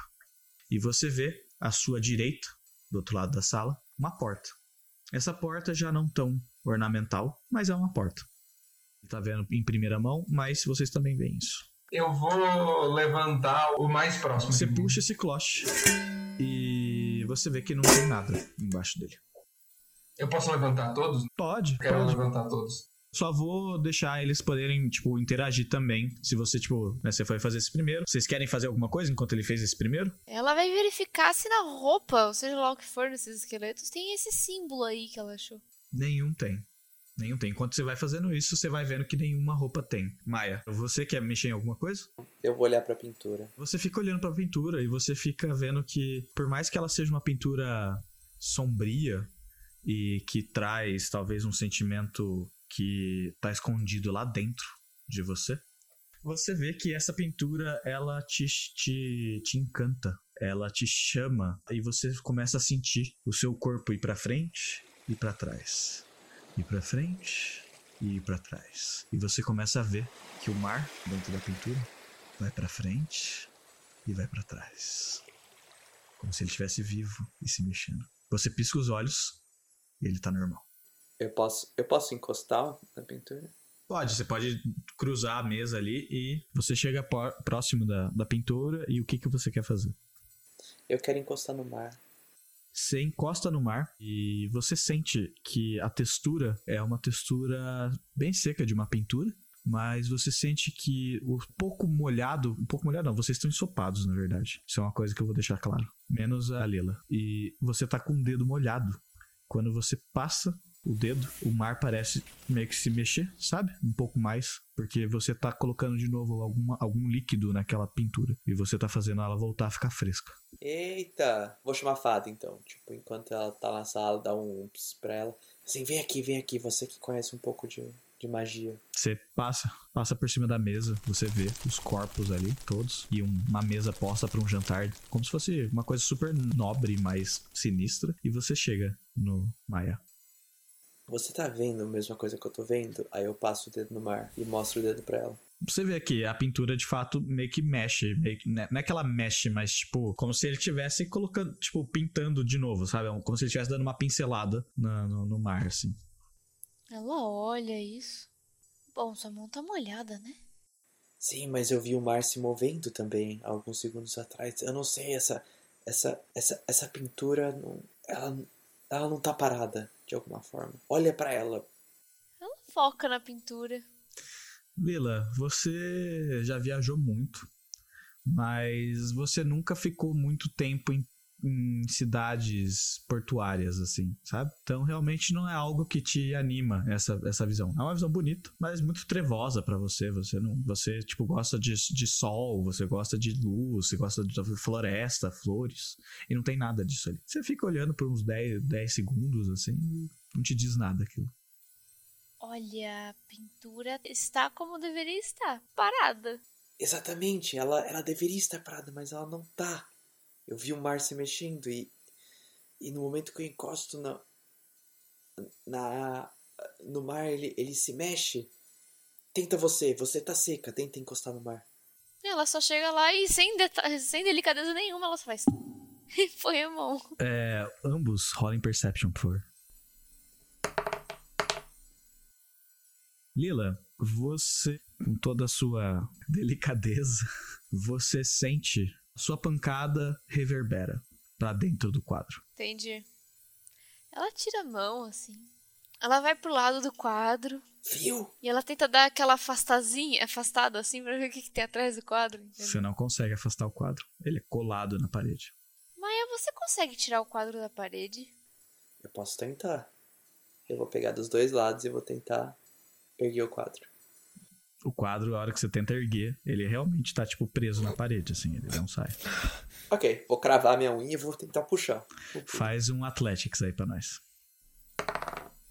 A hora que você puxa o quadro, enquanto isso, o Sormo, ele tá abrindo os cloches um por um. Você vem, abre os cloches e quando você abre, você se dá de cara com uma caveira. Essa caveira, ela tem um símbolo circular incrustado na sua testa, aonde metade desse símbolo é branco e metade desse símbolo é negro. A metade branca fica na esquerda, a metade preta fica na direita. Eu pego a caveira e olho ela de perto. Pra... Eu quero determinar caveira do que que é. Joga uma natureza aí pra nós. Você pega essa caveira, começa a mexer nela, e você saca que é muito fácil de perceber isso. Você saca que não é humano não é um elfo, é algo outra coisa. Mas essa outra coisa ainda é humanoide. Ela assemelha muito a uma cabeça de um gnomo, porque ela é menor. Eu. Os, a gente consegue, eu consigo identificar os ossos? Tem algum osso, tipo uma ossada dessas que é muito menor que a de um humano? Sim, você vê que é justamente a que tá na, sua, na frente dessa caveira é bem menor. Eu quero tentar encaixar a cabeça no pescoço. Você vê que a hora que você coloca a cabeça no pescoço. Vangalad, Pedro, é, várias coisas. A gente tava andando, eu quero dar uma olhada na ampulheta. Ela mexeu muito, como é que ela tá? mexeu. Ela mexeu um, um, um tanto, ela caiu ali. Tá bom. Eu vou virar pro meu colega Romero e vou falar: acho que temos até a meia-noite, porque passou três quartos do dia e três quartos da areia está embaixo. Hum, muito perspicaz, Guangalad. Eu acho que a gente devia se encontrar com o resto, ver se tá tudo bem. Concordo. Pedro, a, a porta charmosa ali que tem do outro lado, tem algum dos símbolos dela parece com o símbolo que tá na caveira? Não. Tipo, nada. não? É só uma porta bonita. É uma porta bonita só. Eu vou em direção à porta então, na realidade. E quero tentar abrir ela. Vocês querem acompanhar ele? Pessoal que tá com ele. Hum, não, eu vou. Tipo, pelo menos eu quero ver o resto. Como é que tá? Não, beleza. É, você vai, tenta abrir a porta, estende sua mão, mexe a maçaneta e empurra a porta. A hora que você empurra a porta, instantaneamente, um perfume de tabaco vem às suas narinas. É um perfume bom, é um perfume doce. É um tabaco de cachimbo. Você consegue reconhecer esse cheiro porque é o que o seu pai fumava no escritório dele antigamente. Vou sentir uma nostalgia. Tô, tô, tô levemente, levemente emotivo. Menos carrancudo, levemente emotivo. E você continua abrindo a porta, você não viu nada ainda, você só sentiu esse cheiro. E realmente, esse cheiro te faz viajar no tempo na sua cabeça. Você abre a porta e você vê a imagem do escritório do seu pai na sua frente. E você vê ele lá no fundo, como se ele estivesse sentado na mesa dele, todas aquelas bibliotecas em volta dele, e você vê ele fumando o ch- o cachimbo dele e escrevendo algo num pergaminho. Ele olha pra trás e fala: Boa noite, Aglan. Onde está o seu irmão? A mãe de vocês está os procurando para colocá-los na cama. Você não acha que já passou da sua hora de dormir? E ele dá uma puxada no cachimbo dele e solta. Tô chorando muito e eu vou cair no chão de joelho. Que? Pera aí, quero rolar um Não, você perception. vê, não, não precisa nem rolar um perception. É, você, você vê que o Gongalad, ele ajoelha e começa a chorar de, de frente. Pa- parei na hora, no meio do caminho, e tô, tipo, olhando pra ele e vou em direção a ele. Eu quero começar a rezar. Eu quero, tipo, tentar colocar minha mente em dia e aí eu vou abaixar a cabeça e começar a rezar. Beleza, rola um religion pra nós aí. Gongalad, você começa a rezar algo que fazia um tempo que você não fazia, pra ser sincero. Por alguns instantes, você escuta seu pai ainda escrevendo com a pena dele no pergaminho. É um, é um som nostálgico, porque é um som específico daquela sala. Os livros, a lareira acesa, ele tragando o cachimbo dele, ele passando a pena dele no pergaminho. E todos aqueles sons são, são característicos de uma memória pra você. Você justamente, quando você começa a rezar meio que desesperadamente, você escuta um barulho de um sino muito alto. Esse sino vai ficando cada vez mais alto dentro de você. E você sente um certo quente dentro do seu peito. Você abre seu olho e você não vê mais o escritório do seu pai. O que você vê é uma sala. Uma sala um tanto quanto normal pra você. Essa sala é uma sala de chá. Ela tem uma mesa de centro, onde tem um cachimbo aceso. Ele tá emanando, de certo modo, um, um cheiro de tabaco. Tem um bule de chá, duas xícaras servidas de chá, um sofá branco, não branco, mas marfim, com detalhes em dourado em volta dele, e duas poltronas azuis, um azul muito vivo, por mais que velho, com um tapete persa embaixo. Essa sala, ela inteira, o papel de parede dela é lilás, um roxo bem vivo. E é isso que você tá vendo na sua frente. É, você tá rezando, meio que chorando. Você vê isso na sua frente agora e o Romero chega perto de você. Eu vou, tipo.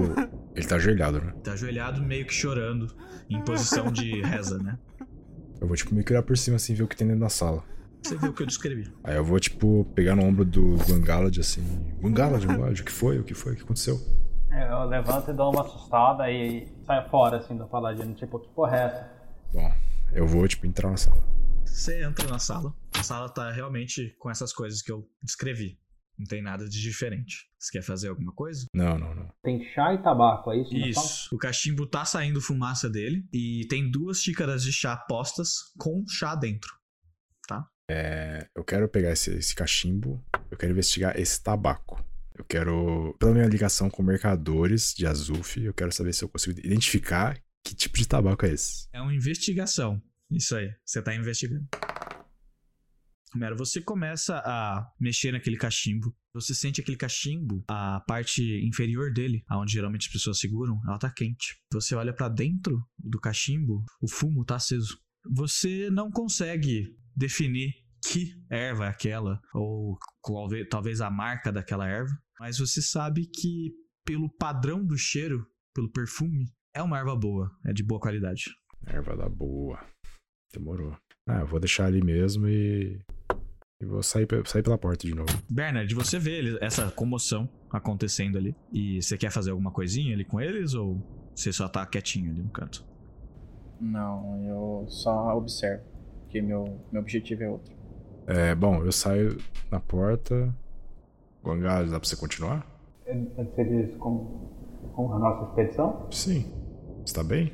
Sim, claro. Não? Sim, sim. Foi só uma. É que você viu uma xícara de chá e um, Uma- um tabaco, você chorou aí? Não foi isso, não foi isso. E aí eu, eu me afasto. Bernard, você viu a mesma coisa que eu, né? Aí eu vi um cara sentado no chão chorando. Aleatoriamente. É. Vamos ver. Sei lá, deve ter sido uma infância difícil, né? Vamos lá, vai, vamos lá. no- Vamos ver como é que os outros estão. Então vocês começam a ir na direção da sala que eles estão. Fala aí, Romero, o que, que você faz agora? Você e todo mundo ali que tá ali fora. A gente viu eles entrando pela última vez pela, pela porta da direita ali. Do, do xadrez. Então, tipo, eu vou ah, ver se tem alguém ali dentro. Você vê que tem uma, uma sala que tá com a luz de lareira, que é a sala do xadrez. E você vê que tem uma sala de jantar, que é onde tá todo mundo. Você tá, tipo, você parou na frente das duas ali, né? Meio que elas são uma diferente pra outra. Não, eu vi que as pessoas estão ali na outra sala, certo? Sim, mas você vê que a lareira tá acesa na outra também. E aí, é- todas as luzes na sala estão apagadas, só a da lareira tá acesa. Entendeu? Eu vou, na verdade, pra onde tem gente, cara. Eu vou pegar a, sala- a porta da esquerda. Vocês entram na sala, então. Eu, eu vou ficar na porta do lado de fora, na realidade. É, Bernard, você entra? Sim, quero entrar. Tá. A hora que vocês entram, duas coisas acontecem. É, vocês veem o Sormo encaixando a cabeça de gnomo, faz um barulho. E meio que uma energia cor sai pulsando desse corpo que você fez. E nada mais acontece. E vocês veem o Maia arrancando alguma coisa da parede. Maia, o que aconteceu? Você arrancou a moldura da parede. E quando você arranca a moldura da parede, você vê que aquele quadro é pintado na parede. Ah. Ops. Eu vou só. Eu entrei e falei: Meu Deus. O que, que vocês estão fazendo? Estamos entre vândalos. A hora que o. que o. é, que o Romero perguntou o que vocês estão fazendo, eu falo pra ele. Eu acabei de fazer uma descoberta. A, a gente encontrou duas caveiras, uma em cada sala, e aparentemente elas se encaixam nesses corpos aqui. Eu encontrei uma caveira de gnomo e ela se encaixou no menor esqueleto que eu encontrei aqui. Vocês encontraram algum, alguma caveira? Sim, eu Ah, que bom. Então vamos iniciar um ritual. Você tá lá fora. Vocês escutam a voz, tipo, como se fosse atrás de uma porta, tá ligado? Eu só tô na noia, segurando um frame vazio, falando assim: O quadro se mexe! Eu vou, falar pro Sorbo assim: Cara, eu achei uma caveira, mas não é porque tem um quebra-cabeça faltando uma peça na sua frente que você deve completar ele. Aí eu vou entrar putaço e falar assim: É óbvio, vocês estão fazendo um ritual que vocês nem sabem o que é. No que estamos mexendo aqui? O quadro se mexe! A, a Rivana, ela só, tipo, faz um face palm assim, olha pra baixo, do tipo, ai, caralho. Ô, Riva- Ô, Rivano, o que que, é esse, o que que são essas caveiras aqui? Explica Eu- pra gente, pelo amor de Deus. Faço a mínima ideia. Você não sabe de nada. esqueletos, de resto eu não sei. Eu sei que tinha um mago, tesouros e outras coisas aqui dentro. E a gente veio pra ver pra isso. Gente, se é um mago. é, Vamos ser sinceros, se tem um mago e se tem um tesouro, no mínimo a gente vai ter que resolver muito enigma. Isso pode ser parte de um enigma. Ou pode ser parte de um rito satânico que a gente tá simplesmente libertando um demônio que vai matar a gente. Eu só quero conhecer o mago. Lila, você não quer tentar encaixar a caveira em um desses esqueletos? Olha, enquanto estiver na minha mão, fica pequenininho. Ah, mas acho que a hora que você encaixar vai voltar a ficar grande. Tenta, não custa nada. É que eu não sei, né? Onde é um corpo de humano, um corpo de elfo. Ué, você pode tentar encaixar em, no- em todos eles. Eu vou tentar pôr, sei lá, Não. no que tá na ponta aqui. O que tá do lado da Rivana. Bom, Bernard se afasta, né? Lila, a hora que você chega próximo do, do, do corpo e começa a colocar o crânio, a iluminação na sala é feita pelo Sormo. Mas, Sormo, você vê que você perde um pouco do controle sobre essa iluminação. E a iluminação começa a ficar vermelha, e um vermelho meio sangue. Lila, você começa a escutar um barulho como se fosse de eletricidade vindo do corpo. Quando você termina de pôr a cabeça, um choque muito forte passa pelo seu corpo. Você toma você toma um dano de 4 pontos elétrico. E a caveira cai no chão. Bom, ela dá um grito. E ela vai pra trás, assim, até bater na parede. A Lila, ela, ela senta no chão, assim, apoiada na parede, e ela tá com a mãozinha no coração, até, tipo, respirando, assim. Porque, tipo, porra, ela acabou de levar um chocão. E ela tá mó mal. Ela tá do tipo assustada. Olhando, assim. Ela, ela olha pras pessoas e fala: Não põe na errada, não. Pense um pouquinho antes. Pra onde você foi, aliás, Bernard? Vocês estão tudo dentro da sala, eu imagino. eu, Assim. Eu fui, tipo, quase lá de fora, afastei. É, eu ia, na verdade, até o, onde tá o- o- a pintura na parede e, tipo, investigar isso. Tipo, passar a Enquanto, mão, enquanto você tava passando, a Lila colocou. é, colocou a- o bagulho e ela caiu pra trás, tomando um raio, né? Então, consequentemente, eu fui em direção a ela. Beleza, você vai na direção da Lila.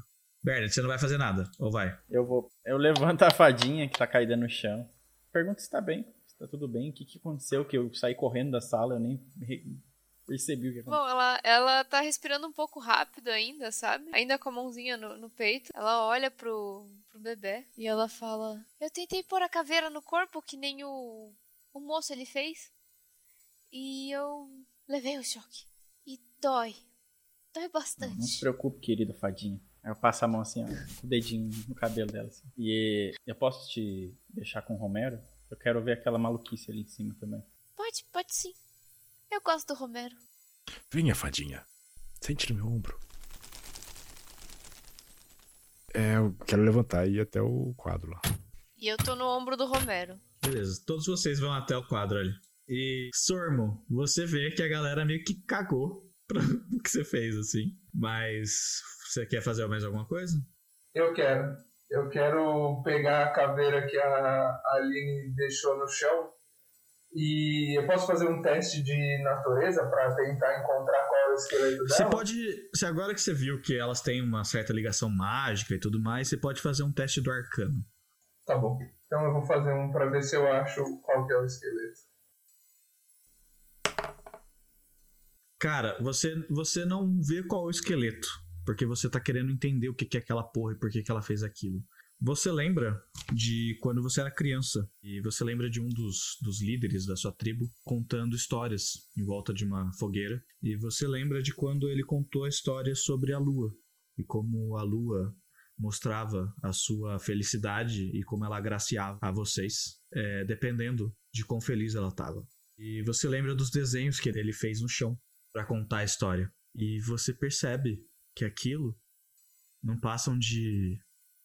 fases da lua. Ai, caralho, os bagulho na testa! Exato. Eu tinha pensado nisso antes, mas eu não tinha certeza. Fala pra Rivana, Rivana, essas, esses desenhos na caveira são as fases da lua. A gente só precisa encontrar todas elas e conseguir encaixar elas na ordem correta pra colocar todas as caveiras nos corpos. A hora que você fala isso, Sormo, ela abre um sorriso e fala: Deveras inteligente, Sormo. Você não viu nada. Talvez silencioso, mas eficiente. E você vê que ela, tipo, dá um, um, uma- um olhar de respeito pra você. Assim. Por favor, não vamos continuar um ritual que não sabemos pro que é. Isso pode ser uma coisa péssima, na realidade, não uma coisa boa. Tá bom, pera aí. ó. O, o seu raciocínio é: A gente não pode sair dessa casa, porque tem um rinoceronte gigante do lado de fora. Tem uma ampulheta contando o tempo. E você não quer completar o, o único quebra-cabeça que a gente achou até agora. Não, o que eu estou dizendo é que a gente ainda não tem informação suficiente para concluir o que é isso. E assim, dependendo, eu prefiro enfrentar o rinoceronte lá fora do que liberar um mal absurdo. Eu prefiro morrer do que liberar um mal absurdo. E os tesouros que a gente pode encontrar completando esse ritual? Eu não vim aqui por tesouros. Bom, esse problema é seu. Tô com Guangalad. Tem uma porta aí nessa sala, não tem? Tem uma porta. Eu posso abrir ela? Pode, você pode até ela abrir. Galad, quando você abre a porta, o que você vê é justamente algo um tanto quanto estranho. É uma sala muito escura que você consegue ver pouco dela. Você vê uma mesa bem simples, um piso de madeira bem simples, mas é bem escura essa sala. Em cima dessa mesa tem uma vela, um, não, não uma vela, mas um castiçal, sabe? Com uma vela em cima. E essa vela tá apagada. Você não consegue ver muito o que tá ali dentro, porque de fato a vela tá apagada. Mas você pode ver uma coisa que você vê mais ou menos. Você vê que na parede tá escrito algo, mas a luz tá muito, tá muito difícil de ver. Você não consegue ver. Bom, eu tenho uma vela que eu carrego comigo. Eu quero acender a minha vela. A hora que você acende a sua vela, você vê que a claridade que ela geraria é consumida pela escuridão e ela se dissipa muito rápido. Eu quero andar então em direção à, à parede que eu vi o negócio escrito e eu quero tentar aproximar a vela. Quando eu acendi a vela, eu não enxerguei nada ao meu redor. Tipo, esse espaço Não, que tá ela- escuro também não melhorou. Não, nada. Eu vou acender com a minha vela, a vela que tá na mesa. Beleza. ideia lixo. Você começa a pisar dentro dessa sala e é um piso de madeira. Então você vem daquele barulho de piso de pedra, né? E começa a pisar no, no, no assoalho de madeira ali. E você realmente não consegue enxergar nada além desse corredor de luz que faz pela porta. E a vela que tá na sua frente, e as mesas e o banco, né? A hora que você começa a acender a vela, Eu só tô, tipo, in- incrédulo, assim. Eu só tô, tipo, batendo na parede lá do quadro. Encosta na. Encosta na pintura, o quadro se mexe! O quadro se mexe! Eu vou encostar na pintura. Todos rolem um Perception aí. Maia, conforme você entra em frenesi e grita, batendo a sua mão na parede, você escuta a parede reverberar também. E você entende mais ou menos o que está acontecendo ali. Você entende que tem uma câmera atrás daquele quadro. Tá, eu só tô, tipo, dando um soco, assim, gritando tal. Na hora que eu tenho essa realização, eu só faço. Eu vou meter uma bicuda na parede.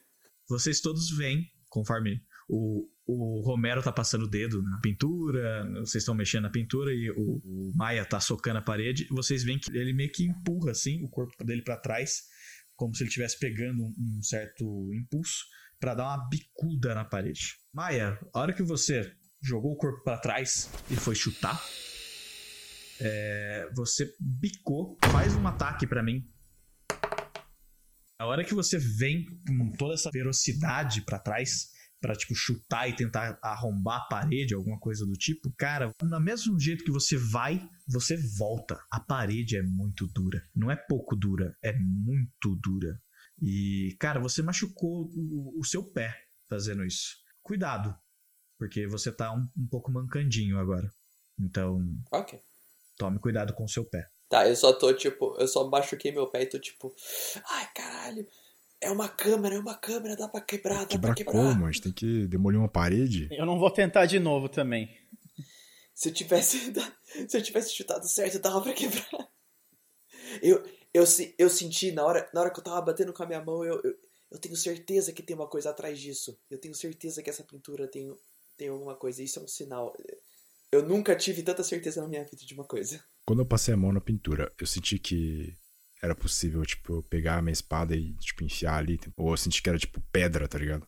É sólido, é sólido quando você passou. Tipo, não é uma tela, né? É isso que você quis dizer. Tipo, ela não afundou. É. É, sólido. Algo assim. Ou Ela uma é madeira sólida. muito fina, tá ligado? Não, você, você- você- a hora que você passou a mão parece só, parece uma parede mesmo. Eu vou, eu vou pegar a minha caveira, então. E vou encaixar no corpo A hora oposto. que você, Ai, eu tô no ombro dele. Tem como eu voar antes? é, você começa a, a chegar perto do, do esqueleto e você vê a Lila voando do seu ombro, que ela não confia em você. Ai, graças, obrigada. E você sente um pouco desse ar de falta de confiança, na verdade. Mas tudo então, bem. eu me afasto um pouquinho também, porque eu já vi isso. E aí você vai chegando perto do resto do esqueleto, você coloca. A hora que você coloca, você escuta o barulho de raios. Você toma. Nossa senhora, você toma 7 pontos de dano de raio. É, acho que é, não é o lugar certo, hein? Alguém quer tentar? Não. A Rivana vê vocês fazendo isso e ela, tipo, Vocês já não pararam pra pensar que são necessárias todas as peças do quebra-cabeça para solucioná-lo? Não é melhor tê-las em mãos para completá-lo? Exatamente. A gente não precisa nem conhecer a ordem desse negócio. Ah, dado que a gente já tem uma encaixada, se a gente tiver todas, a gente vai saber qual é o encaixe de cada lado para formar o círculo. A gente só precisa encontrar todas as, ca- as cavernas. Muito mais fácil. Lila, você voa pra longe do Romero. Você quer fazer alguma coisa? Sim, a Lila vai fazer Goodberry. Tá bom. Você caça Goodberry. Então. É, são 10 berries, se eu não me engano. Que você consegue castar? Sim. Não, eu vou comer uma berry por enquanto. E eu vou vou oferecer uma pro Romero, falando: "Então, eu sei que você acabou de receber um choque, e essas frutinhas ajudam a se sentir melhor. Você quer?" Sim, quero. Aí eu pego uma. Recupera um ponto de vida aí, Budão. É isso que isso faz. Bernard, você quer fazer alguma coisa? Sim. Depois que o Romero tomou um choque, me veio um, um negócio na, na cabeça, uma lembrança, assim, do nosso amigo Baguá, falando lá na praia. Eu só ouvi uma palavra lá do fundo: imbecis. E foi isso que eu lembrei.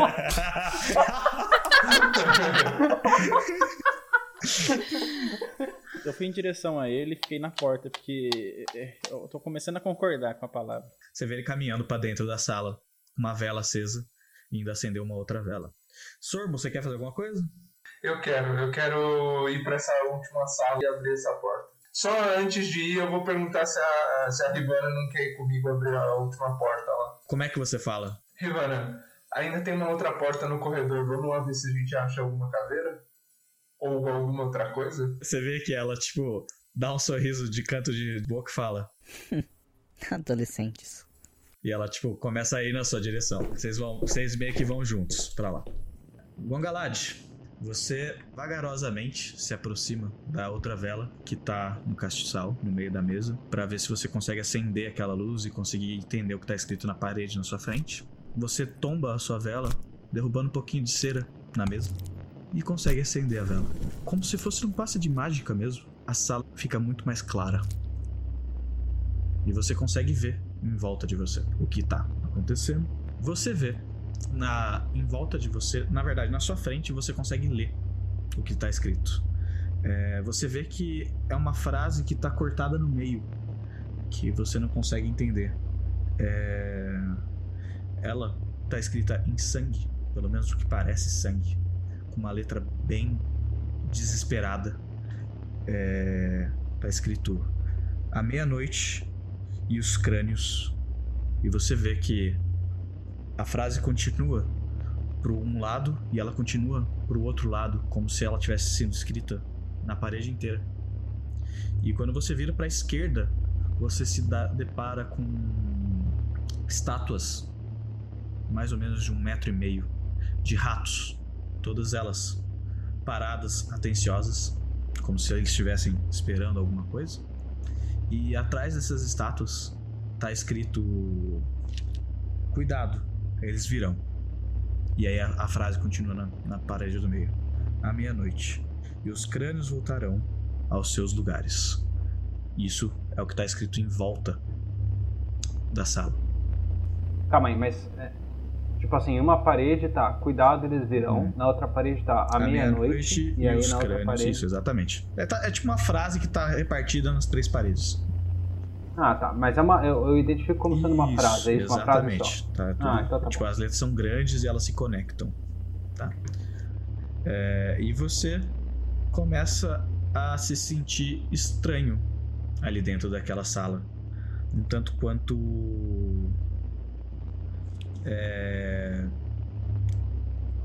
paralisado, podemos dizer assim. Faz pra mim, por favor, um saving throw de Constitution.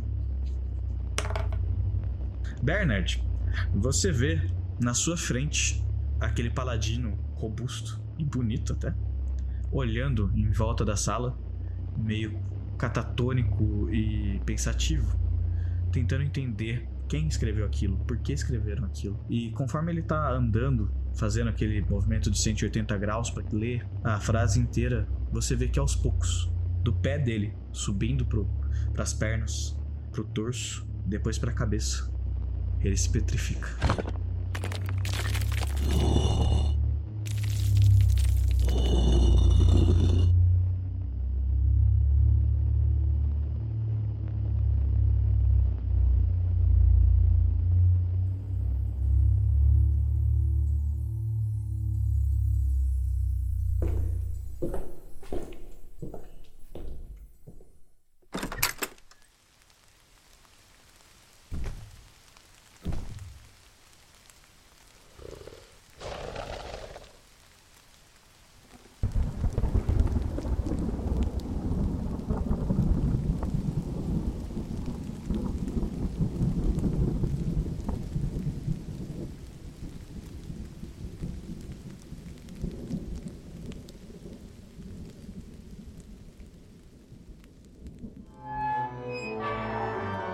Você ouviu uma adaptação da Maldição de Estrade.